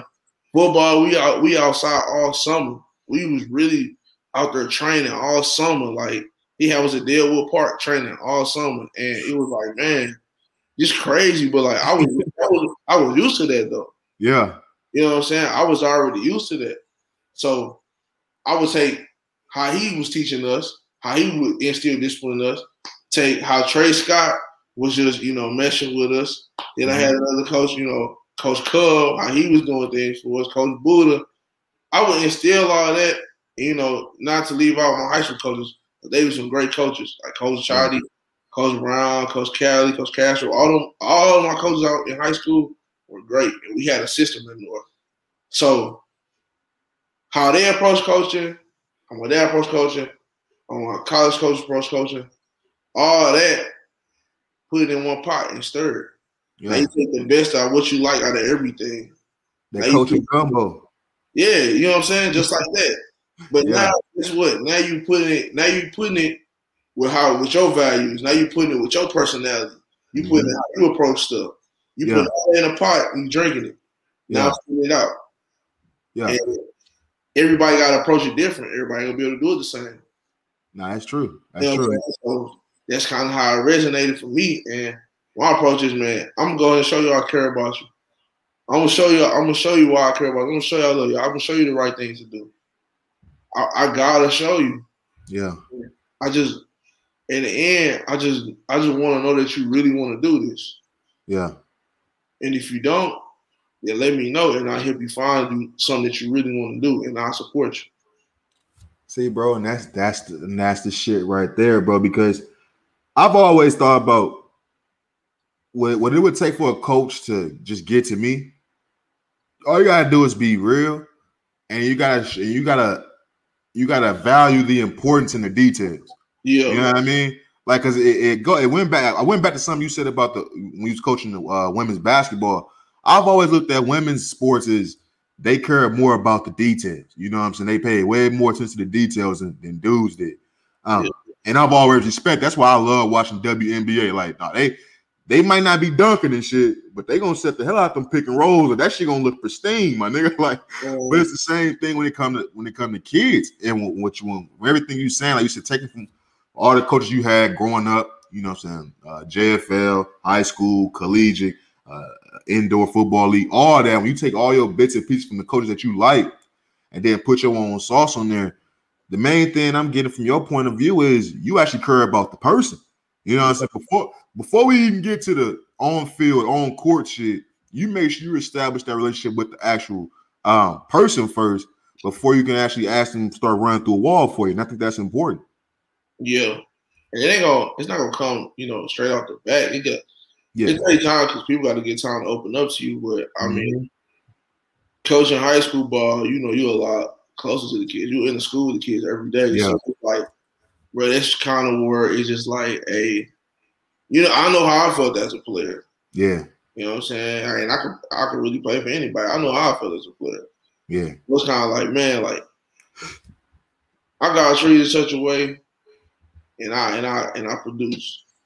And I was like, I got to treat these kids in that such a way so they could produce. Mm-hmm. You know what I'm saying? It was just, man, how can you change the you? This how you do it. Yeah. Like, How, how we gonna help changing it? This how you do it. What's your purpose on life? Hey, you gotta change these guys. Right. You be, you be helping people. I've been helping people my whole life. So, mm-hmm. what, what's why would I stop now? That obviously is my purpose. Right. Now I gotta yeah. do it. Damn, that's some real shit. Why would I stop now? Nigga, it's obviously my purpose. Damn, that's some real shit. That's some of the real shit I heard all day, bro. I ain't gonna figure it to you. Um, now my my next question to you is. What common things do you see now? You know, now that you're on the other side, now you into the coaching realm and things of that nature. Uh-huh. Um, what are the common things you see from the young men slash athletes that's coming into college? Because I know when you was an athlete, you know, a student athlete, you had a different aspect on shit. You probably didn't trip off what other the common similarities between the other motherfucking athletes. But now that you on the coaching staff. What do you see? The, what are the common things you see? Like it, it can be on field or off field. What are the things that you see? Like, damn, it, like he going through this too. We gotta help this kid in this area as well. Like, what are, what are the common things you see, bro? Um, to be honest, every every kid think they're gonna make it to the league. And it's not it's not that they can't reach their goals. It's just the fact that. They, I mean, it's a fact that, man, you may not be in the, the league, may not be for you, you may not be for the league, but like, what's what's next? And right. That's a common thing you see. Even when I was in college, I mean, of course, that's my mindset. Right. Of course, that's every that's every you know what I'm saying, college athlete mindset, mm-hmm. playing at high levels. That's they that's yeah. the mindset. Yeah. But it's like, I came to a point probably like maybe last year, oh, why I didn't make it to the league? Right, you you wasn't you weren't league ready. I wasn't league ready. Why do you think you wasn't league ready, bro? Let me ask you that. Man, because I probably I didn't take my I didn't take my diet as serious. You know what I'm saying? As far as like body composition wise and everything, I was strong as a deal. I could still move some of that, but I ain't take it too serious to yeah. work fixing my body comp. You know what I'm saying? Get my body fat down in the right areas. You know, doing what I'm supposed to do with that. You know, that's that was my whole aspect. And like, you know, we'll play we'll play H E C teams, and I play perfect technique, and mm-hmm. I and I do my thing. I ball out. I have great film, still clips yeah. now. Yeah. And we'll play against teams that's our level F C S, and it'll be like I play to their level. When in fact, if we playing a high level team, I'm gonna play at a high level. Right. Well, the right. guy watching me is, you know, not as high as level as me. Then I'm gonna kind of play to his level. You know, nah, I feel, I feel that. So, I think that happens a lot. I think that happens a lot with down there. A lot of people. yeah. A lot of people. That's kind of, you know, realization like, bro, you weren't, you weren't ready to go to the league. You weren't good enough to go to the league at that time. Ain't no way you thought you should have been going to the league, bro. That was the whole messed up mindset. You weren't you that's you weren't ready for that. And so that's the common thing we try to get across those guys here to try to change their mindset up. If I ain't gonna go to the league doing what I'm doing now, what do I need to change to get there? Right. So it's that's a that's a common struggle, you, you know, especially Division One football. That's a common struggle. Mm-hmm. Because now like, niggas think they made it to D one. They like, shit, I know I can make it to the league if I make it to D one. Right. You know, mm-hmm. they, yeah, okay. I, I know I can make it. That ain't, that ain't the case, man. You ain't you ain't producing like you think. You, at the end of the day, you got to produce to get to the league. Right. Right. Because you think you hard, don't mean you hard. Because like, it's, it's, it's a thousand other niggas that's doing that same shit. Many other guys out there doing that, you know what I'm saying? Yeah. It's like, bro, like, trying to help change that mindset and help them realize, like, man, either I got to change what I'm doing now to get there, or I, that's not that's for, that's not for me. But while I'm here, I'm going to be at a high level and, you know, give it my best and try to do what I can to give it my best year. Yeah. And you see that, that's, you know, that's what you see. That's most common. Like, it's like they either league or bust, and it's like, really, it ain't all that ain't the case. Right. Yeah. Yeah. Niggas always is in the league or bust. Where it's like, nah, bro, it's, it's a whole lot of gray area in between that. Yeah, a whole lot of gray area, man. It's more. It's more to life than just talking about I'm gonna make it to the league. Yeah, that's good and everything, but you know, what you gonna do when the ball start rolling? Because it's gonna start rolling. Whether yeah. you make it or not, it's gonna stop rolling for you. Yeah, eventually it's gonna come yeah. to a halt. But I think I think it's important that you, as you being somebody that that I, I don't want to say be a realistic, but you accept the reality type shit. Like for you to sit back and be like, "Fam, I just I just wasn't ready" type shit. Like when you when if you can sit back and say that, then I think it'd be way easier for you to. You know, so for the for all the kids around you that got them same type of goals, they can see you and be like, "Nah, bro, do this because when I did this, I fucked up because I wasn't taking it as serious as I probably I should have been." I think that's that helps you connect even more. Yeah, I think I do it at times, and I just be, I mean, I just try to keep it keep it real, bro. Like niggas man. Respect the real, man. That, that's truly what people respect the real. Um, that's your code. But that leads me into this, you know, your, your love of the game. You know what I'm saying? I'm talking to somebody that was a, was a stud on the field, I'm talking to somebody that, that overcame uh, injuries, I'm talking to somebody that's leading the, genera- the, the younger generation, both genders, you know what I'm saying, female and male, helping them be better people in life. But it, it all comes back to your love of the game. You know what I mean? Your, your love of the game is what got you to your coaching your coaching career. Your love of the game is what is what's getting you to You re- help you through the recruiting process and help and change all these lives. I want to talk about your love of the game and going to the Arena Football League, to the Indoor Football League, because a lot of people, like you said, it's either league or bust. You know what yeah. I'm saying? Like, a lot of people probably look at, at, at Indoor Football League, because when we was growing up, it was it was it was something, but it wasn't as serious as niggas was talking about it now. It yeah. was just like the, the backyard bully shit. You know what I'm saying? Well, you want to see niggas get fucked up? Indoor Football League, my nigga. You want to see where the rules been a little bit? Indoor Football League, my nigga. But now I can honestly say I fuck with it, because I, it, it, it's, it grew its own tradition, like you mentioned earlier, and it grew its own culture. But the yeah. love of the game is one thing that you got to have for an uh, Indoor Football League, because it ain't the N F L. Yeah. You you out there because you love the motherfucking game. Yeah. So when I bring when I bring up Arena Football League, that's another reason why I call you a legend, bro, because I know a nigga that was out there in Indoor Football League doing that shit. You don't run across too many niggas that do that. So when I run across these stats, you know what I'm saying? You think about the twenty-two tackles, you think about the nine assists, you think about the thirty-one total tackles, the five and a half sacks, the, the fifteen tackles for loss, led the league in tackles for lost yards with uh, fifty-eight yards. You had one fumble recovered, uh, first team all league, and you missed four games. I, when, when you think about your time in Indoor Football League, fam, who, like what what comes to mind? Man, I mean, bro, it was a fun time, bro. That's the first time in my life I played football and didn't have to worry about school. Mm. Being a professional athlete, it felt different. I mean, we went way in the N F L, but you feel like you in the N F L almost. Yeah. So, like, the city, people in the city knowing you, like, you playing on T V on the weekends, you know, you getting certain perks because of who you are. I mean, mm-hmm. yeah, Iowa, man, I didn't know what to think about Des Moines, Iowa. I'm like, Iowa ain't. Somebody being from Saint Louis and they never been up there, be like, nah, yeah. I ain't messing with it. It was way different than what I yeah. thought it was gonna be. Like, it was, it was different.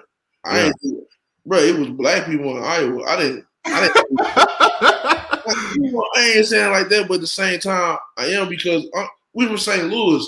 It's nah, like, I, trust me, I know you ain't, you ain't, you ain't thinking about no niggas in Iowa. You thinking about white dudes and suspenders in Iowa. You ain't thinking about no niggas in Iowa.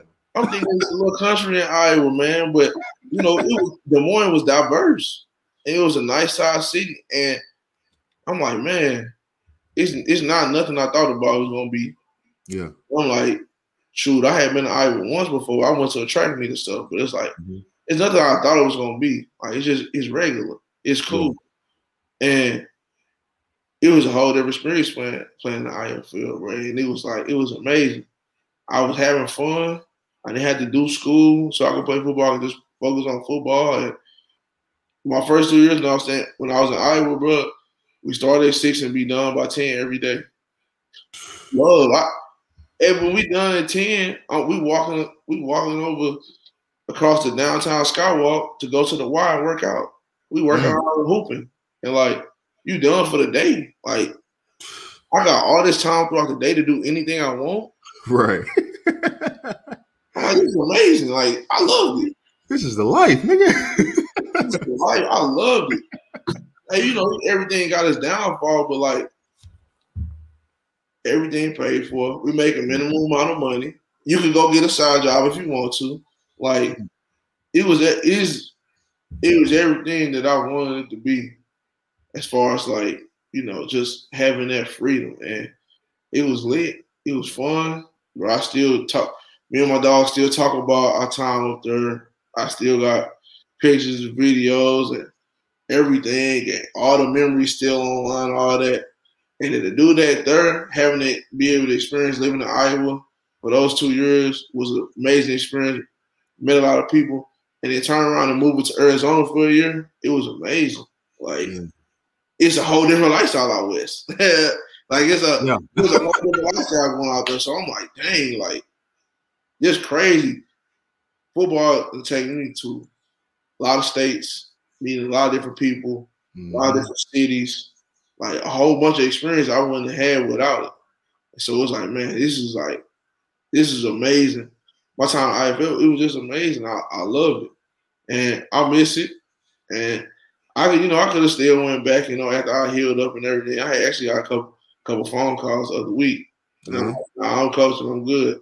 But like, it was a life, bro. It's, in everything, you ain't get the experience. Put like that. If you ever feel like you ain't get to experience something, in my, and for for me, it was like everything I didn't get to experience, and okay. it, it gave me the experience to do that. And shoot, I can't I I can't regret my time in the indoor league, bro. It was just amazing. Nah, I should sound you had a, a good ass motherfucking me time, bro. Um, so I I, I got two questions to just follow up on that. Do you think at that point in time in life, that's what you needed? Did I need it? Man, I'm trying to think. Maybe. I mean, as a young young cat fresh out of college, like I was only coming, I was coming home a lot, a little bit while I was in college, but I was off in the country in Tennessee, town of ten thousand people. So mm-hmm. now I'm getting a whole different new experiences by playing arena, and I'm staying in all these places, traveling all these places, doing these whole different things. I'm back in big cities now. Yeah, Warriors in a small little town, and it was like, bro, this is this is this is amazing, and this is why why my dad always be like, you got to go off to college, like you ain't what. In Saint Louis, what? And my dad's Saint Louis through and through. You feel me? He ain't yeah. moving out of Saint Louis. Like he ain't, he ain't moving out right now. You know what I'm saying? Yeah. So he like, man, you gotta, you know, get out and explore the world. He always, he always told me that. And so it was like, man, all these places is probably something I needed. And then, like I said, I benefited from the experience. So it was like, it was like, it's crazy. This is like, this is the life. Like I deserve this life. Like I. Why haven't I experienced this early in life? I mean, right. Gracious. Yeah, I, I, I say that because I know when niggas, like, when dudes go off to school or whenever they whenever they plan didn't go how they wanted to, like you said, you know, going to make it to the N F L, things like that, like I said, they, they can go into, like, a, a slump, you know what I mean? That's yeah. why I was like, do you think that you need to go to, uh, to the you know, indoor football league just to, to like I said, not only experience the things you didn't experience, but just like as a, as a mental break? Um, but I wanted to ask you this, you know, through all your time, you know what I'm saying? You got the on-field shit, you got the locker room. What do you think you miss more? You miss the locker room or you miss the on-field? Um, it ain't, I'm trying to think, man. The on-field was amazing because, of course, you love the game. The locker room was cool because it's just the, the, the camaraderie built and everything, all your experiences shared throughout the time. But I mean, to to be honest, probably be the locker room, like yeah, the locker room and off the field. Like you know, spent a lot of time with my dog, my dog Z. We played our first two seasons in Iowa. We both went to Tucson together to go play. Like just us coming in as rookies and. Uh, we was roommates with my dog Bryce. Bryce went to Northwest. Zig played at Wake Forest, and you know we all got our stories of how we ended up there. My yeah. dude Zig got a got a gun charge while he was at Wake Forest, messed up his little shot at the league. You know he had a shot, but he was still injured when he you know when he did camp and everything, and so he still had to recover. So that's how he ended up up there. Yeah. Uh, my dude Bryce played at Northwest Missouri State. You know won national titles. You know, he was a ball player. We just played D two ball and didn't get that chance at the league. That's how he ended up there. And, right. you know, me playing at U T Martin, I ain't had an opportunity to leave. That's how I ended up there. And we all came together, and it was like, bro, like, I built – they was my roommates, too, while I was down there. Okay. So I built – of course, we built a tight relationship while we out while we out there. And we, you know, we all out of town and stuff like that. We, we were together every day. We yeah. do it. We eat together, sleep in the same household. We travel together. We all ride together, practice, ride together, go work out, stuff like that. Yeah, that was a that was a whole another bond made, and it kind of helped us because we all had the same mindset. Like everybody that played in the indoor league, some some cats mindset messed up. They just they on vacation away from their families and stuff. Right, and, and they may not work as hard as us. Mm-hmm. We all had the same mindset to where. We got these goals and we got to accomplish it. And so every, we did everything together, and that, that camaraderie we built right there was good enough right there to spread throughout, you know, a whole team the next year. From our rookie year to the next year, we almost we had at least over half our team was new. Mm. And so, but we had a good core. We had yeah. we had a good core of young cats that, you know, we was young, we wanted to thrive. And all that together, bro, that stuff will have you missing it. Like, that's what I miss the most right there. I mean, God, you was around some like-minded, like-minded niggas, like-minded individuals. That that that what that's where the special stuff happens. When you're around like-minded people who, yeah. who got a common goal, you know what I'm saying? That's when special stuff start to happen. Definitely. Um, let me ask you this, because and I wanna we don't, we don't got that much on here, bro. I wanna I wanna make sure I wrap this pod up for you, bro. Like, once again, bro, I appreciate you coming on, bro. Give me time out your day, bro. Real shit. No, I'm um, sure. You know I mess with you, dog. Oh yeah, this this is a very big moment, bro. I ain't gonna fake it.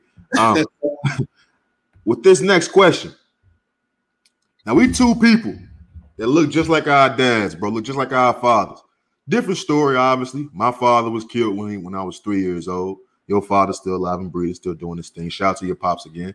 Um, so this question, when I wrote this question down, it was, it, it sounded better, but now I'm finna say it, it may sound stupid. But fuck it, this is how we give it up on this podcast. Do you ever feel like, have you ever felt like in your life at any point in time that you was chasing a ghost? You know how like motherfuckers like LeBron say he chasing Jordan, you know what I'm saying? And he got to live up to that. Now with me personally, my pops was killed, so I always heard the, the, the dope stories about my pops. So I always felt like I was chasing a ghost to be uh, a certain type of level of good. Yeah. Have you ever felt that you had to go through that at any point in time in your life? Have you ever thought about that, having to live up to your dad expectations or his standards type shit? Oh yeah, for sure, all the time. Because since this day, I heard amazing stories about my dad and him being in college, like how he, yeah. how he was the man and all the other stuff. And, and shoot, yeah, like of course it's always like it's pressure. Yeah, it's it's pressure. Like that's it is what it is. That's that's just the nature of the beast. So all the time, for sure. But I mean, it never got like the moment got too big for me. Prepped me for the moment. You know, he always had me for the moments. I was always, you know, appointed as leaders on the team. He was coaching my team and stuff like that. So it's not like he didn't prep me or he didn't teach me. I mean, he was prepping me for the moment, but it was always pressure. It was always, bro, I got to, you know what I'm saying? I got to be better than him. Like, that was, it's a competition. Like, in my mind, a lot of stuff is competition. My big sister got a master's, and now I'm working on my master's. I'm about to be done in May and stuff. So it's like, it's a competition. Like, you ain't going to be the only one with the masters. I love you, sister. Okay, you setting the standard high. Now I gotta, now I gotta chase that standard because you do right. it. You know what I'm saying? So it's like it was always like a competition, and it's like, oh, you gotta, you gotta do it, bro. You ain't got no choice. That's what's up, bro. I, Cause I, I swear to God, bro, I, I wanted to ask that because it's, it's a different situation. You know what I mean? Like my yeah. shit, I gotta. I'm like, yo, bro. I, to me. It's like when a nigga die, they stories become like super legendary type shit. Like you just can't even. That's like he scored sixty-two and three quarters. Like what the fuck? How the fuck he do that? You know what I'm saying? Like it's shit like that. So it's like I, I wanted to make sure I asked you because I know like you look just like your damn daddy, and I like my damn daddy. So I know though that that shit is brought up a lot. You know what I'm saying? Yeah. yeah. Um, and I want to say shout out to you. You say you're gonna have it done in May. You say your master's. Yeah, it's, that's the plan. Or if I if I gotta slow it down, I will. Uh, cause you know you get a certain amount of years to be a grad assistant, and so yeah, it depends on how how everything looking and shake out or whatever. And I will slow it down if I need to, but I just want to make sure I'm on track. So if I do need to slow it down, I can, cause I can I can go to the point where I can only gotta take one class or semester. I'll be all right. So you know, however I need my time here spent, it's gonna be it. But if I want to, I, I can graduate in May and. We'll see come in this semester, you know, after the season, see how it's looking, how long I need to extend it, how I need to spread it out. Yeah, nigga, you better than me, bro, because they told me, because I, I got my bachelor's, and they told me I can get my, uh, I can, I can, like eighteen months, I can get my master's. I was like, man, fuck that. I'm, like, I'm like, nigga, I do not fuck with school, bro. But like, it's it's it's it's it's, it's love that you said you you working you working towards yours. You said your big sister got hers, so shout out to your big sister again, man, because that's. That's love, and it, and it builds that that competitiveness in between siblings. And that, that's what break uh, break barriers and shit like that. You know what I'm saying? So yeah, that's love. I don't know, bro. I just thought about this on top of my head. I don't know why. I used to call your sister Denzel Washington, bro. I don't yeah. know if she had a crush on Denzel or some shit. I used to call her Denzel oh. Washington, bro. That shit used to be so funny, dog. Well, I do remember that, bro. I definitely remember that. I don't know why the fuck I used to crush on her. She didn't. No, nah, I, I forgot what it was for though. That shit was funny. Um, I don't remember. I just the crazy thing is though, like my sisters, they they not in no competition. Like they not in no competition. They were like, it ain't nothing in competition. You tripping? To me, it is. Which yeah, is like, like mm. don't nobody care. You know what I'm saying? It's yeah. like, man, I care. So it's a competition to me. Yeah, no, we we as men, as boys, we got we gotta do that shit, but we gotta give ourselves a drive to to to get shit accomplished. But we don't like feeling like we ain't doing good enough. You know what I mean? Um, I want to ask you this, bro, because now that you're in this coaching round, you know what I'm saying? We're gonna this towards the end of the pod, bro. So we're gonna do this and then do the review and do quick hitters and wrap it up. I want to ask you these two questions before we do that.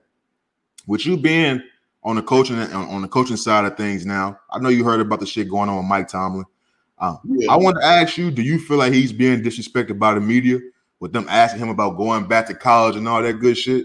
Yeah, that was wild, man. I mean, that's the kind of dude that, that's very disrespectful, man. Mike Tomlin been in the league a long time, one of the few black coaches that's been in the league for a long time with the head, man. And like that stuff, it was like, man, come on now. But now I seen I kind of seen where the comment, where one of the comments stem from. I don't know if it's the exact source, but I seen uh, what's the D B name? He worked for E S P N now. I forget his name. He played at U S C, and he played with Mike. He played with the Steelers.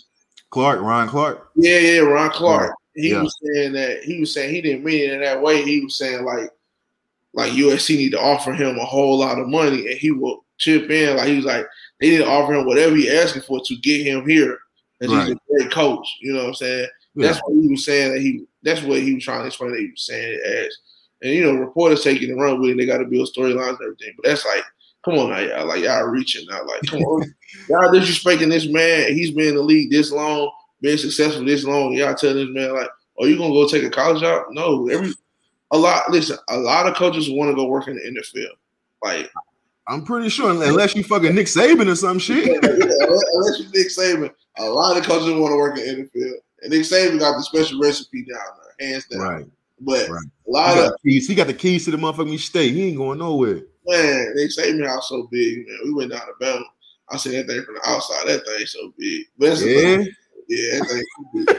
That's just from the outside looking in. But that nigga got bread, dog. It, but it's it, one thing. It's one thing I say because, like I say, even if Ron Clark said it, it, it got taken out of context. Like, so this is Mike Tomlin, fam. Like, dude oh, been coaching the Steelers for like fifteen years. Like, he ain't never had a losing season.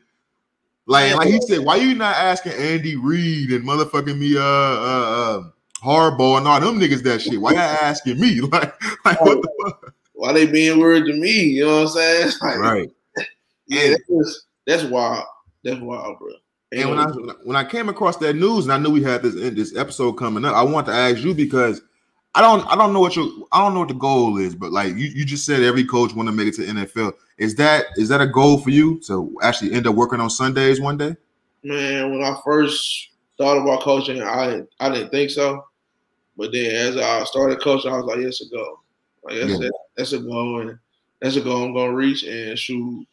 Whenever I reach it, I reach it, but that's a goal. And I mean, come on now, who doesn't want to be a professional coach, working with professionals? That's hey, that you already chopped uh, another element off your stress. You don't got to worry about kids' classwork, right? Like, come on, like you just right. you just chop something off your. You don't got to call that guy every day to check on him. You right. don't have to be with him for eleven months out of the year. In right. the off season, he's going home. He's gonna go train with his private trainer uh-huh. back in his hometown in his other house. You know what I'm saying? Like you on vacation. Yeah, you're almost on vacation when you got your vacation. You ain't got to worry about when you being on vacation. A kid about to call you, be like, "Hey, coach, uh, yada yada." Oh man, you threw me on vacation. Now it's like, right, you, you fucked know, up my day, nigga. You know, in the professional level, you could, you can still, of course, you still had to manage people, but it's like it's a lot less management you got to do, and. You know, yeah, so you're not really sometimes you impacted some lives, but at that age, you know, those guys grown. But it's like yeah. like it's the league. It's prime this is top of the top, top of the crop. Right. Like you at the highest level. Mm-hmm. you know, once you reach that goal and you do however long you want to do it, whatever goals you want to reach, you reach them. It's like, man, ain't nothing past that. That's that. Nah, that's, that's real shit. And and when somebody with your competitive fervor, I you want to be at the with the big dog. So I, I definitely understand that. You want you want to be with the big fish. Facts. Do do you ever think that? Because I, I you you follow the N B A as well. This last offseason, it's been a huge uptick in the amount of uh, African American coaches that's been hired. Uh, like it's been like at least seven or nine of them got hired in this past offseason. Do you ever think that the N F L, with them the way they doing Mike Tomlin with those questions and shit like that, and we know the good old boy system in, in the N F L, do you ever think there would be? I don't even I don't want to say half, but like, do you ever think there would be an uptick in the in the amount of head coaches that's that's black in the N F L? Uh. Yeah, I think it would be. I mean, at the same time, you know, it is what it is with the situations given at hand. But, like, you know, put in this instance, you know, as a black coach, your, your leash a lot shorter. Yeah. And, and that's just the lay of the land, so it is what it is. So, yeah. It's like, it kind of make it hard, you know, for guys to, you got to lose a season to be able to stay there. You got multiple losing seasons to be able to stay there. I mean, yeah, like, you got you got multiple losing seasons. They're going to kick your ass out the league for good. Fuck that. They're like, you know, it's just, it's kind of, it, it, I mean, it's just a lay of the land, but I think it'll be more. And to be honest, you know, white, black, Asian, Hispanic, you know, it's a lot of great coaches out there, all coaches. Yeah. Just in the whole coaching profession, it's more than you just know how to coach. You better know somebody. Oh, yeah. You better, oh, yeah. Have, oh, you better yeah. have show somebody that you could do something. Mm-hmm. Right? You better mm-hmm. have show, you better know somebody that give you a chance. Facts. To, to, for even me to get down here, I had to know somebody. Now I'm blessed with the, I'm blessed with the opportunity. Yeah. Now, now I'm trying, just trying to take it and run with it. I mean, shoot. Like, they gave me the opportunity. Okay, this is what you asked for. This is what you... This was this was on your goal sheet right here. You said you said you wanted to do this, right? Ain't nobody else said they wanted. You said you wanted to do this, so now you gotta just expand the opportunity. So it's like, man, you gotta do everything you can to just do good with your opportunity. Yeah, nah, it's real shit. This life is all about relationships, bro. You gotta know some people to get to where you want to go. Sometimes, man, for the most yeah. most part, I should say. Um, let's go ahead and get into the N F L review, bro. Um, who, who, who your team, bro? Who you fucking with? Oh, you a Rams man. Team? Oh, you already know I'm a Rams fan. Oh, man, you a Rams nigga, man. Oh, Come man, on. The best team, in, the best team in the league, man.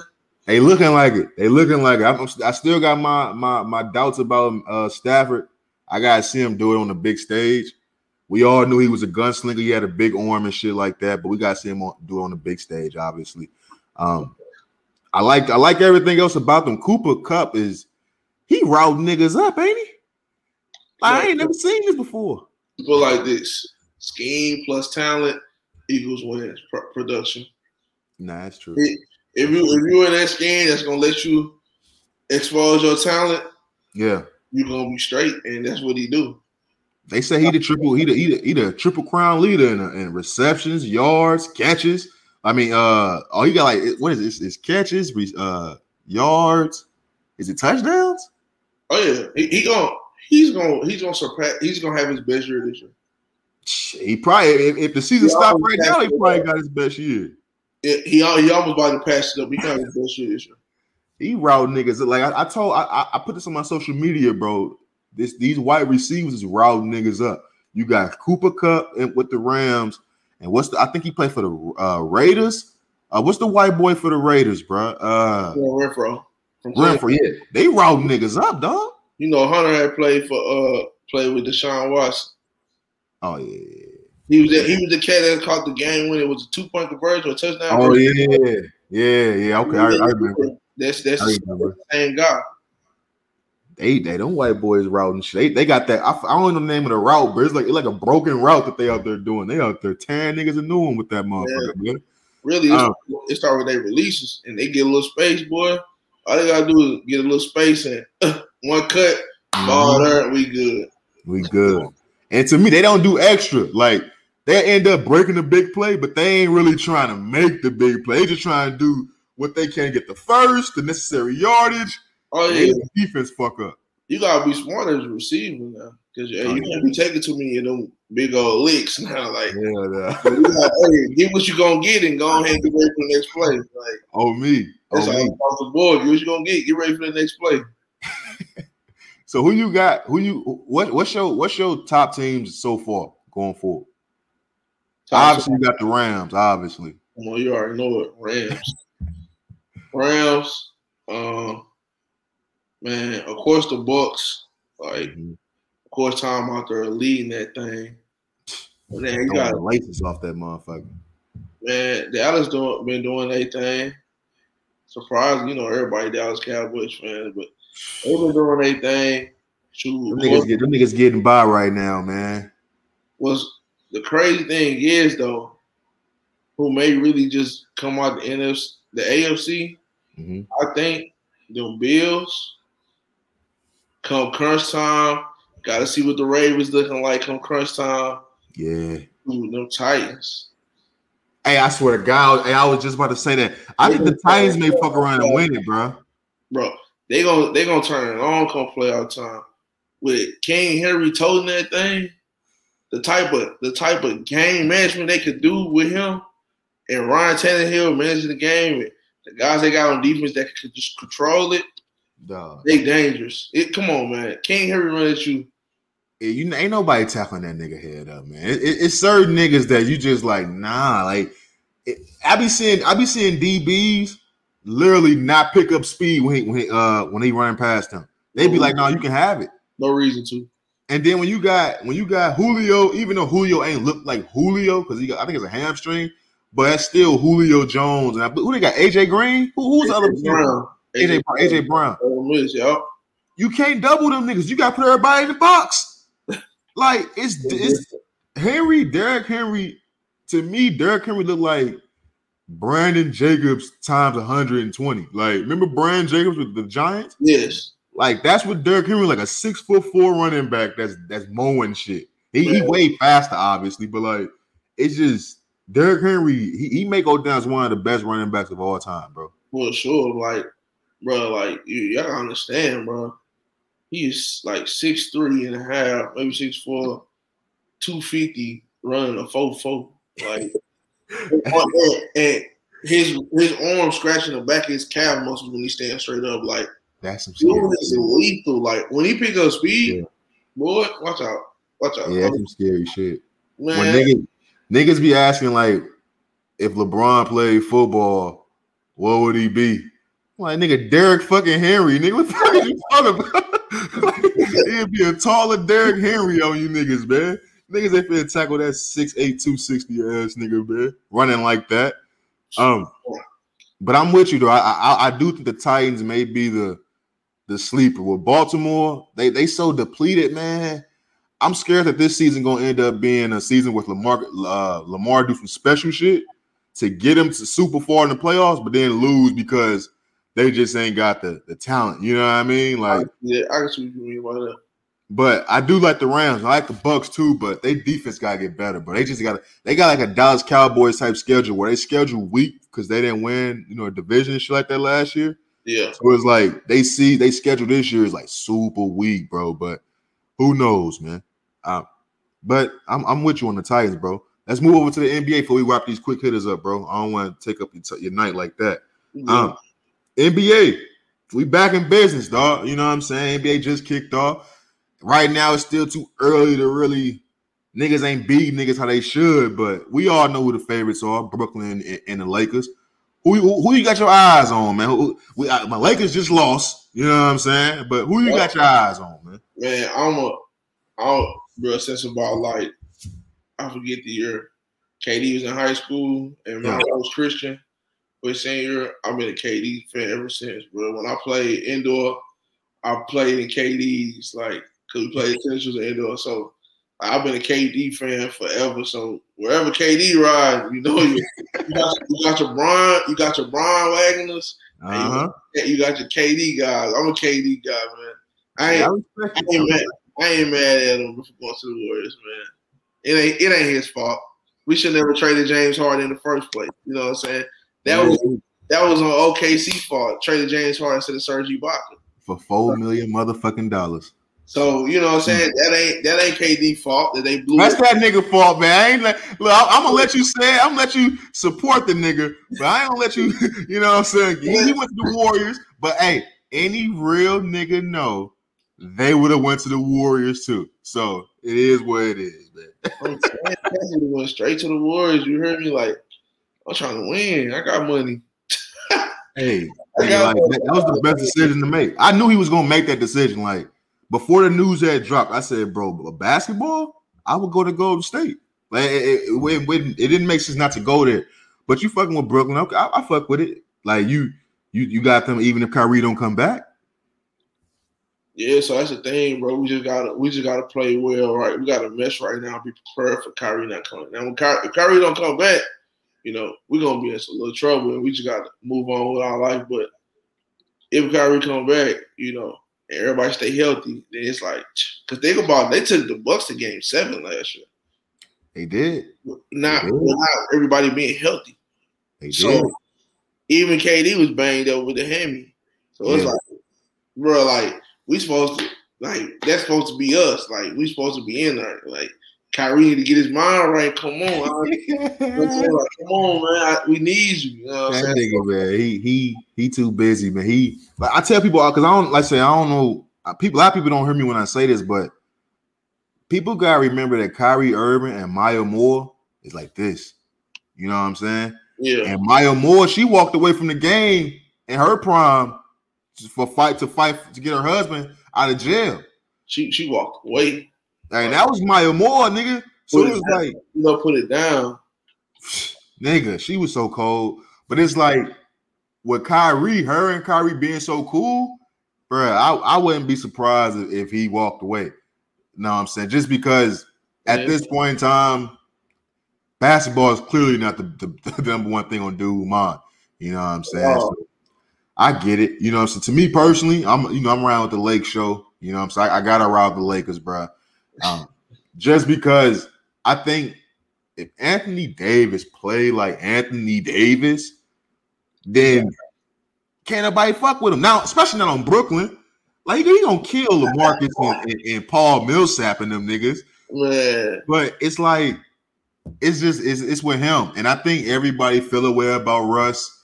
You know what I'm saying? Niggas niggas don't think he a championship player. I was saying it even when he was my favorite player in the league, but. Hopefully I was wrong type shit. You know what I'm saying? You just hope you was wrong about it. I don't, Hopefully, man. I don't think I am, though. I, I really don't think I am. That, that's the fucked up part being a Laker fan right now is that, like, when you watching Russell Westbrook, you don't really think this going to change. You still think he's going to be doing the same shit in the playoffs. You know yeah. what I'm saying? It, it, that's why it's, it's just hoping that A D can just turn the fuck up. Yeah. Um, But let me get to these quick hitters, bro. I want to ask you these quick hitters. Um, it's going to be like red pill, blue pill, um, truck, sports, Jeeps, all that good shit. You know how uh, quick hitters go. And then we're going to wrap this motherfucking podcast on up, bro. So leading to the uh, quick hitters, we're going to start off, nigga. Red pill or blue pill? Which one you taking? Blue. Yeah, I'm a blue pill, my nigga. The same, bro. I, just leave me how I want to be. um, you got to rank these three players. Barbershop talk. You know how it go. Kobe. M J, LeBron. I ain't putting K D in this conversation, nigga. Come on, man. Why not? You know what? Fuck it. Just for you, rank all four. Kobe, M J, LeBron, K D. We ain't going to do it like – we just going to – M J, LeBron, Kobe. I ain't even mad. I ain't even mad. I'm a Kobe guy, but at a certain point in time – you just gotta give it up to Bron. You know what I'm saying? Yeah, nigga been in yeah. Prime for twenty years. Yeah, you gotta give it up. You gotta give him. Gotta give him some hours. Yeah, you gotta give him that. So, all right, next one: truck, sports car, or Jeep? Jeep. I'm riding with a Jeep. I got a Jeep right now. That's the birth world, best of both worlds. Oh yeah, then it don't depreciate either. Motherfuckers don't even know that. Um, natural body or enhancements? Say it again. Natural body or That's enhancements? It. Natural. All right. I'm fine. Yeah, I'm rocking with the natural bodies myself, man. I, I got told, I got told my homeboys, I can't even honestly say, bro, I've actually fucked with a chick who had enhancements. Unless I just didn't know. But like once I physically, like once I visibly see it, I'm not even attracted no more. Like it, it leads me to their mental. Like, like, baby, your mental ain't right. You went and got enhancements at twenty-four. You fucked up in the head. Man, everybody, you know, I respect them all do it for their different reasons. But you know, I just prefer natural. That's true. That that's that's that's probably the answer I should give now that I'm being recorded. um, you got a stack of money. You rather have a stack of twenties or a stack of hundreds? Stack of hundreds. Yeah. See, I ain't gonna lie to you. I, I, I'm, I'm, I'm from the trenches. For I, I, I, the trenches is still in my heart, bro. I gotta have the twenties, man. I, it, it's something about a hundred. Like I love having hundreds, but I don't like breaking them motherfuckers. Like I want them motherfuckers yeah. to stay there. You know what I'm saying? That, that's why I say stacking hundreds. You're gonna be more likely to say something that. That's true. That's true as fuck. Um, I ain't gonna ask you this next question because I don't, you don't smoke. But let me ask you this: Game Seven or Super Bowl? Super Bowl. Mm. I thought I had a feeling you was gonna say Super Bowl. I had uh I had Aaron on the podcast. He said Game Seven. He surprised me. Where you sitting at though? Shit, uh, good seats. Just just good seats. Fuck it, just good Are seats. Are you sitting on the floor seats for, for Game Seven, or it's just good seats? Okay, okay. Floor seats for Game Seven. What's the equivalent of floor seats for N F L? Because in the everybody box, like viewing the game different. You know what I'm uh, saying? Everybody like they view the game different. Yeah, yeah, that's what I'm saying. So let's say good, let's just say good seats for both. It's like damn good seats for both. Just like the best seats in the house for both. Which one you taking? Ooh, that's tough. That Game Seven. You if you on the floor, Game Seven, sideline. That's that's live. Imagine Kawhi hitting that shot and falling in your lap, nigga. Like, oh, come on, Braves, get up. But I ain't gonna lie, bro. Man, football, great season. Bro, I, you can hear them pass crack. And yeah. that crowd, and that when the crowd erupt, yeah, gym get loud, bro. What's a different feeling when them pass, when you hear them pass mm-hmm. collide, smack, you hear them pass collide together, and the crowd erupt. Yeah, eighty thousand people just erupt uncontrollably. Like, yeah, it does. See, bro. It, it's so many more people in football. That shit, like that shit, make you feel like you in the old Coliseum in the Roman days or some shit with all them damn people, man. Yeah, it just, it just, it just. I don't know. It just feel better. Just heard the collision on on field collision. You heard, yeah, come out smack each other. Like it's just like, dang, it's this this ball and the league they hit hard. Like yeah, shit. Basketball cool and all, but in the league they hit. Like, they knocking niggas block off. They trying to hit you every play, boy. It's like, boy, that thing is is is just like music to your ears. Oh, oh, that sounds good. Nah, that shit, that shit is crazy. That's why. I, I I can only imagine what it was like when niggas like Ray when the Ravens was playing. They had Ray Lewis and Ed Reed and all them niggas. It was a big hit every play. You know what I'm saying? I can only imagine no what it was like. No flag. No flag. They don't know what a flag is. um, let me ask you this. Burgers or tacos? Tacos. You a taco nigga? Bruh, listen, like, the burger's cool and all, but, you know, you got to chill out. I, you can mix up what kind of taco. You can get the shrimp, the yeah. fish. Yeah. You, know, you can mix. You can, you yeah. can. When you the taco, you get a burger, you kind of don't really get the same thing. You just got to put bacon on that motherfucker to spice it up. Hey, that's the only change up you're going to do is put bacon on it. Facts. Uh, Mondays or Fridays? Fridays. I'm a Monday nigga, but I'm be- I hate Fridays, bro. I'm going to be honest with you. Friday, before day before the game. Well, see, okay, yeah, okay. For me, I hate Fridays because it, it, it, it go by so slow for me because I be thinking about the weekend too much. I'm enjoying the weekend too much. I'm, in regular life, I'm enjoying the weekend too much. Right. Uh, hip hop or R and B? R and B. Yeah, I'm an R and B nigga myself, bro. I can, hip hop. The older I get, the the the, the uh, farther away I get from hip hop. I ain't gonna lie to you. I listen to it, but I'm an R and B nigga now. Yep. Right. Them old school R and B songs hit hard now. Like that's what we grew up on our whole life. Like, I'm just saying, even like. even now, bro, like I was on YouTube the other day, listening to a two thousands R and B playlist. Like, come on now, like you got Lee and that thing, Jimmy. You know what I'm saying? You still got all them, and then you still got the dudes and the thing too, though. You uh-huh. know, like oh, this was a hit. You can't say everybody went on that Lady Byrne when we was kids. I was like, oh, this I still seen that shit now, nigga. This Byrne came out. We at Ferguson Middle, man. That stuff was some heat. Like, they on that song, no air with Jordan Sparks. Like they was killing it. Yeah, that was that shit. It's some. It's, it's just something about. It's something about singing, bro. It's just something about singing, harmonizing and singing. Do something to you. I ain't gonna fake it. It's just something about it. And I feel like the content matter is is. is It's, it's a little bit more, it's a little bit more, uh, it, it, they're talking about more shit in R and B than they do in hip-hop. Hip-hop, that's the same shit for the last twenty-five years. Um, so this, this, this, we can get to the football right here. T O or Randy Moss? Randy Moss. I'm a T O dude. Man, this is the thing, though. I didn't understand, I didn't understand what exactly had made T O so special until, like, maybe a couple years ago. Like, just mm-hmm. really dissecting what he did. And yeah. he's Hall of Fame, no doubt, special. Yeah. But like, if you watch his stuff and go watch Randy's stuff, and you be oh, like, yeah, yeah. Them niggas, the oh, only reason why I take T O over Randy is because T O will go across the middle. Yeah, yeah. Randy, yeah. you know, he ain't really trying to go across the middle for real, but. That ain't his thing, though. That's like yeah. telling Steph Curry, oh, I'm taking Bron over Steph Curry just because Bron dunks. Yeah. yeah. I feel you.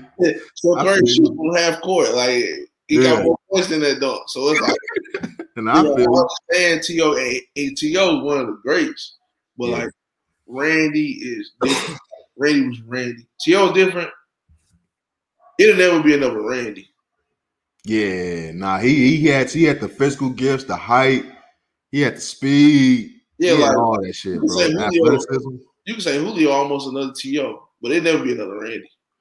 That you, you honestly could say Julio is T O. you honestly could say that shit like Julio is just basically T O. Damn, that's crazy. I ain't even think about it like that. When you think about that, that stature, that's what made T O so crazy. Stature. That nigga was so big, so big, fast, so strong, fast, freak athlete. Yeah, man, T O was a freak.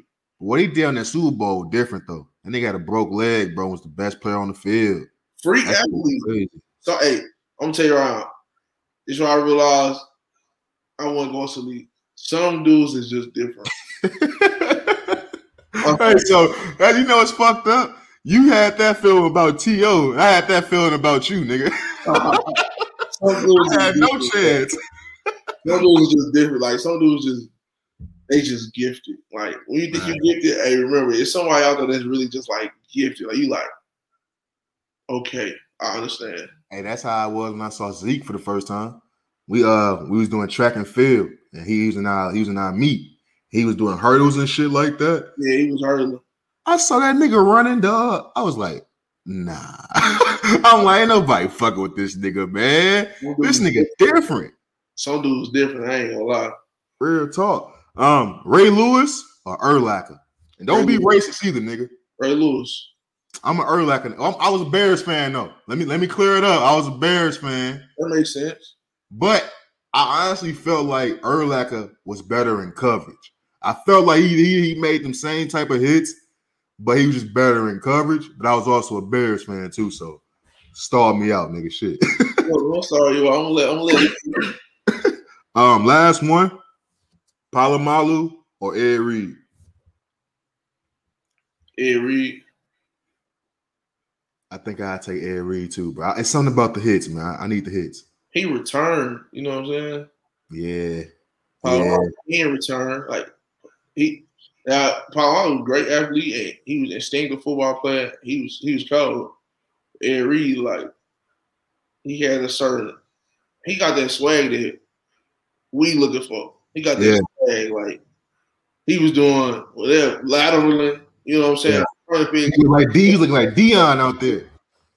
Yeah, you know what I'm saying? Like, he making sp- plays on special teams all the time. And as a blocker, like, he doing his thing. Like, dude was yeah. like, all over. Palomar was all over, too. But, like, Ed Reed was just like, man, like. It was more, it was much more, for even because Palomar will hit your ass, too. But it was much more finesse. or Palomalo, it felt like. You yeah, know yeah, really. Nah. He gonna run through you. Fuck, fuck swiping the ball down. He gonna hit you and make you just drop that motherfucker. Ankle tackle you need. Nah. Oh hell no. Nah. Um, fuck, marry, kill. You watch you watch B M F? Yeah, but nice. I ain't too I ain't too like in tune like the names of the some of the, you know, Cash Doll, nigga. I know Cash Doll is. All right, so you you cool with this? Fuck, marry, kill. Cash Doll, Lala, or Tasha Saint Patrick. Oh, that's what you I, see. I thought. Oh, oh, yeah, nigga. Yeah, nigga. See, that's the thing. Two out of three ain't natural. Yeah, yeah. That's the killer. Wait, Cash, Cash Dog. I think Cash Dog. Yeah, she do got shit done. That's the killer part about it. Damn.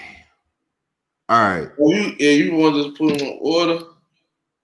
I ain't gonna lie. Lala. Nah, nigga, it's it's fuck, marry, kill. Somebody gotta die. You gotta put them in order. Lala.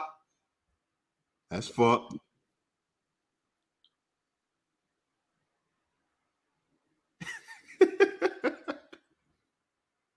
Yeah, Lala, Cash Dog, Tasha. Going against, going against the rules. Going against the rules. It's all good, bro. I really could put Tasha for the Cash Dog, but I mean, I ain't gonna be absurd right now.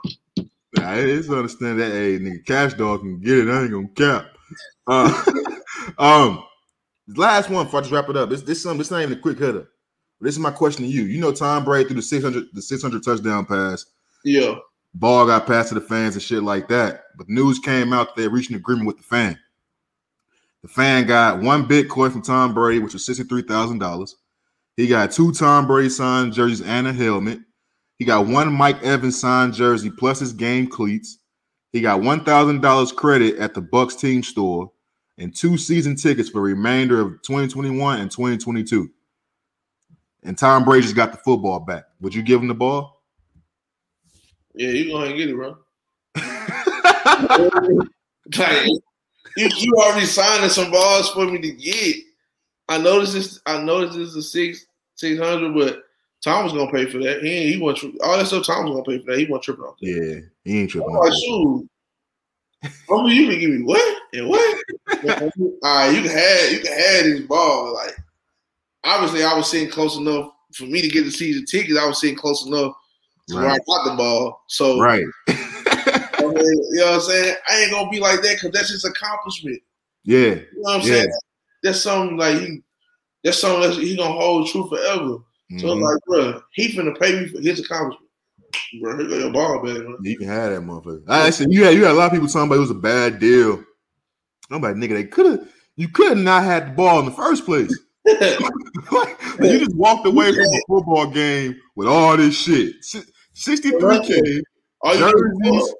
Come on, man. He came up, dog. How you gonna show up, bro? You about to walk away with all this stuff. He got sixty-three K. Like, yeah, on. That's chump. That, to me, like you said, his his seats were so good. That's chump change to do.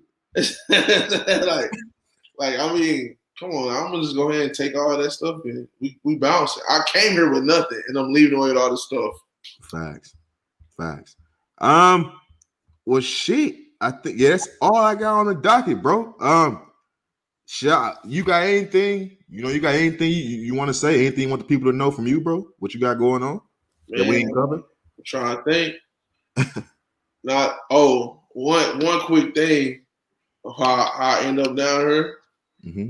is uh, you know, the headman I was working for the D two, he got fired in December, oh, and uh, so I was in the transition mode to where they was trying to find a new coach.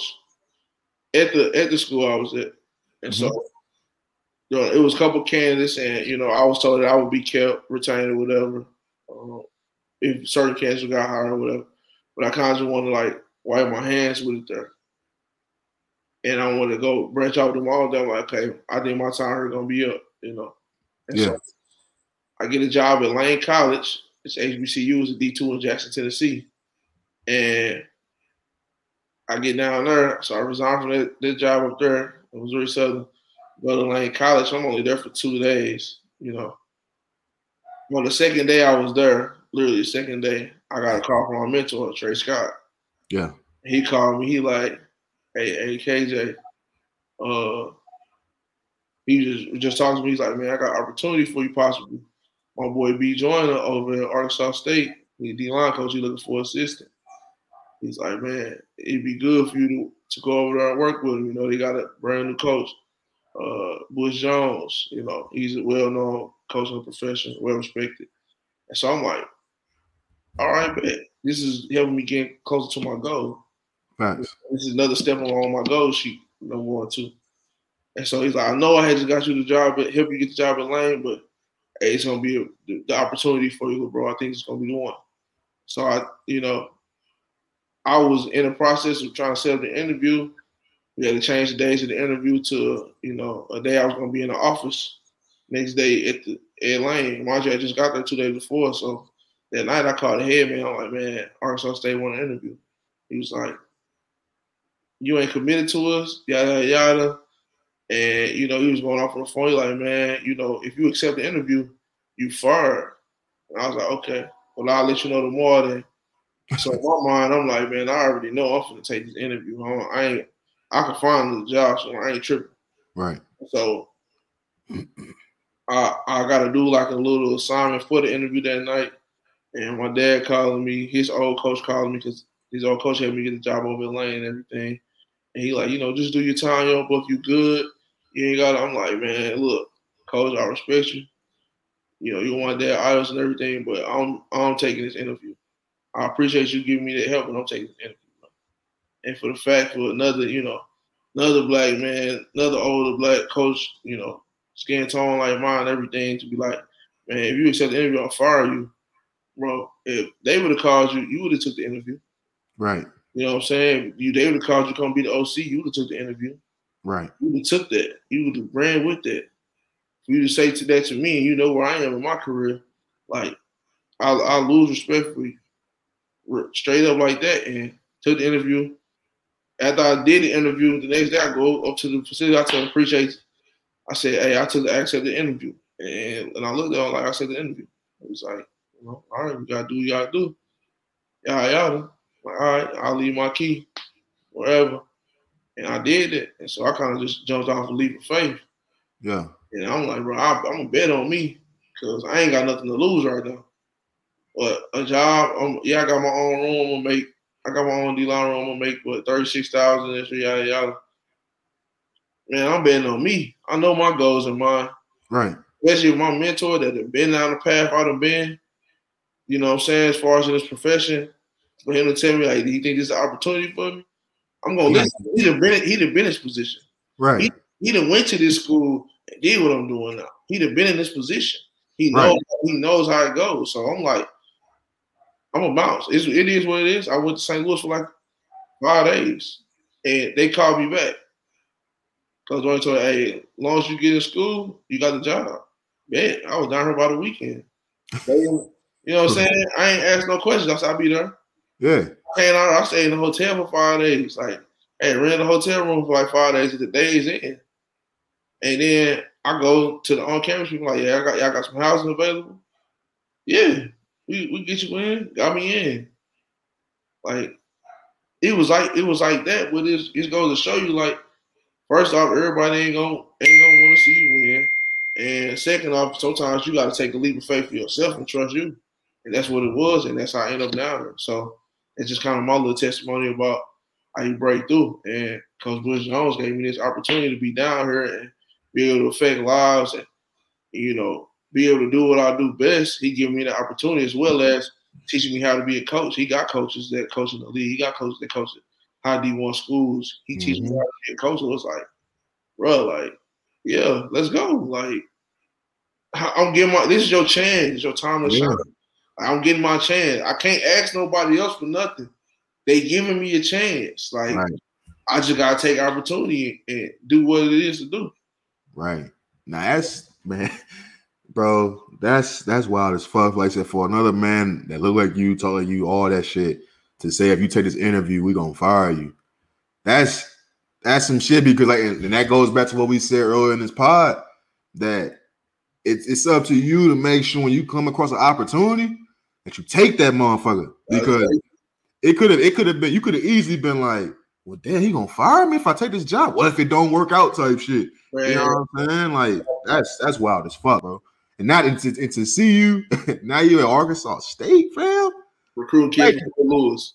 Dog, do, you, do you ever just sit back and think about that? Like, nigga, I'm an Arkansas State coaching football. It's been days where I'm like, man, I'm really coaching college football. What am I doing? Like, that's yeah, that's yeah. crazy, bro. How do how did this end up happening? I know it's been in the making for a long time, but like, how? Like, what? And then it's just like, well, I mean, you wasn't playing football no more, and you like coaching. Yeah. And you're around you're around good people. You're around a sport that you love. And it's like, might as well do it. That was it. You know what, bro? By your, by your old coach, you said Trey Scott was his name? Yeah, Trey Scott. Trey Scott.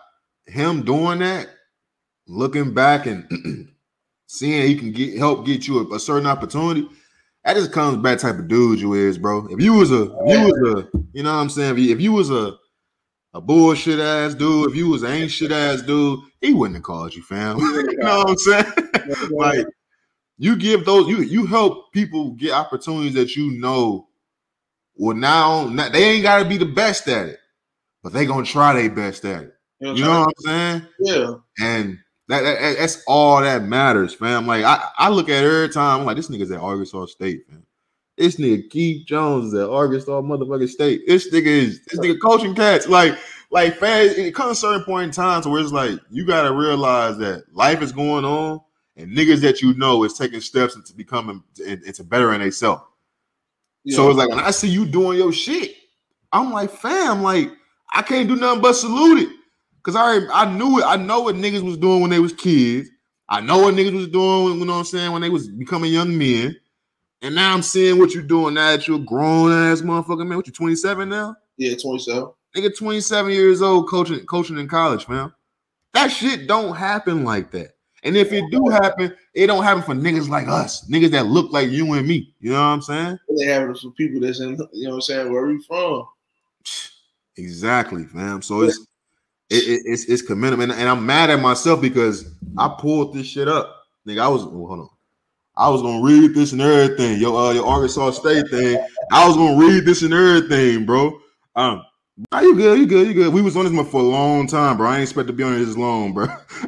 To be honest with you, um, it up. But I, I, we was, bro. It, it, they said it was gonna be a conversation, bro, between two homeboys, bro. And you look up and time go by fast as a motherfucker.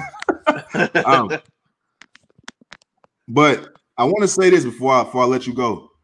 To all the friends of the show listening, man, if you're asking yourself, should you take that next goal in life? Should you take the opportunity? And you question yourself.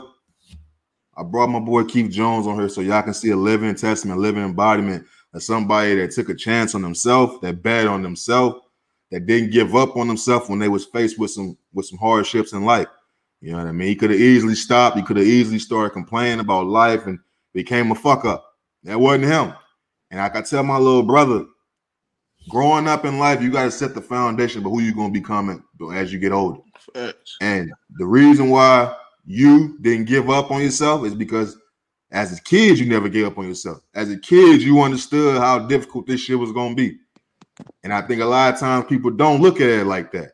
So you've always been preparing yourself to be not only a stand-up person, but a leader of men. And whether you knew it or not, like I said, I wanted to make sure I, I brought Coach Shotty quote on here because the shit he was saying and the person that you are today or, or what you're doing today, even though you've always been this person, it goes like this, you know what I'm saying? It seems like okay. It shit was meant to be type shit. So I wanted to make sure I said that to you, bro, because you, you, you that nigga, bro. You a legend, fam. Like you could have easily just been one of them dope ass niggas in high school that, yeah, now nah, you just a nigga that used to be dope in high school.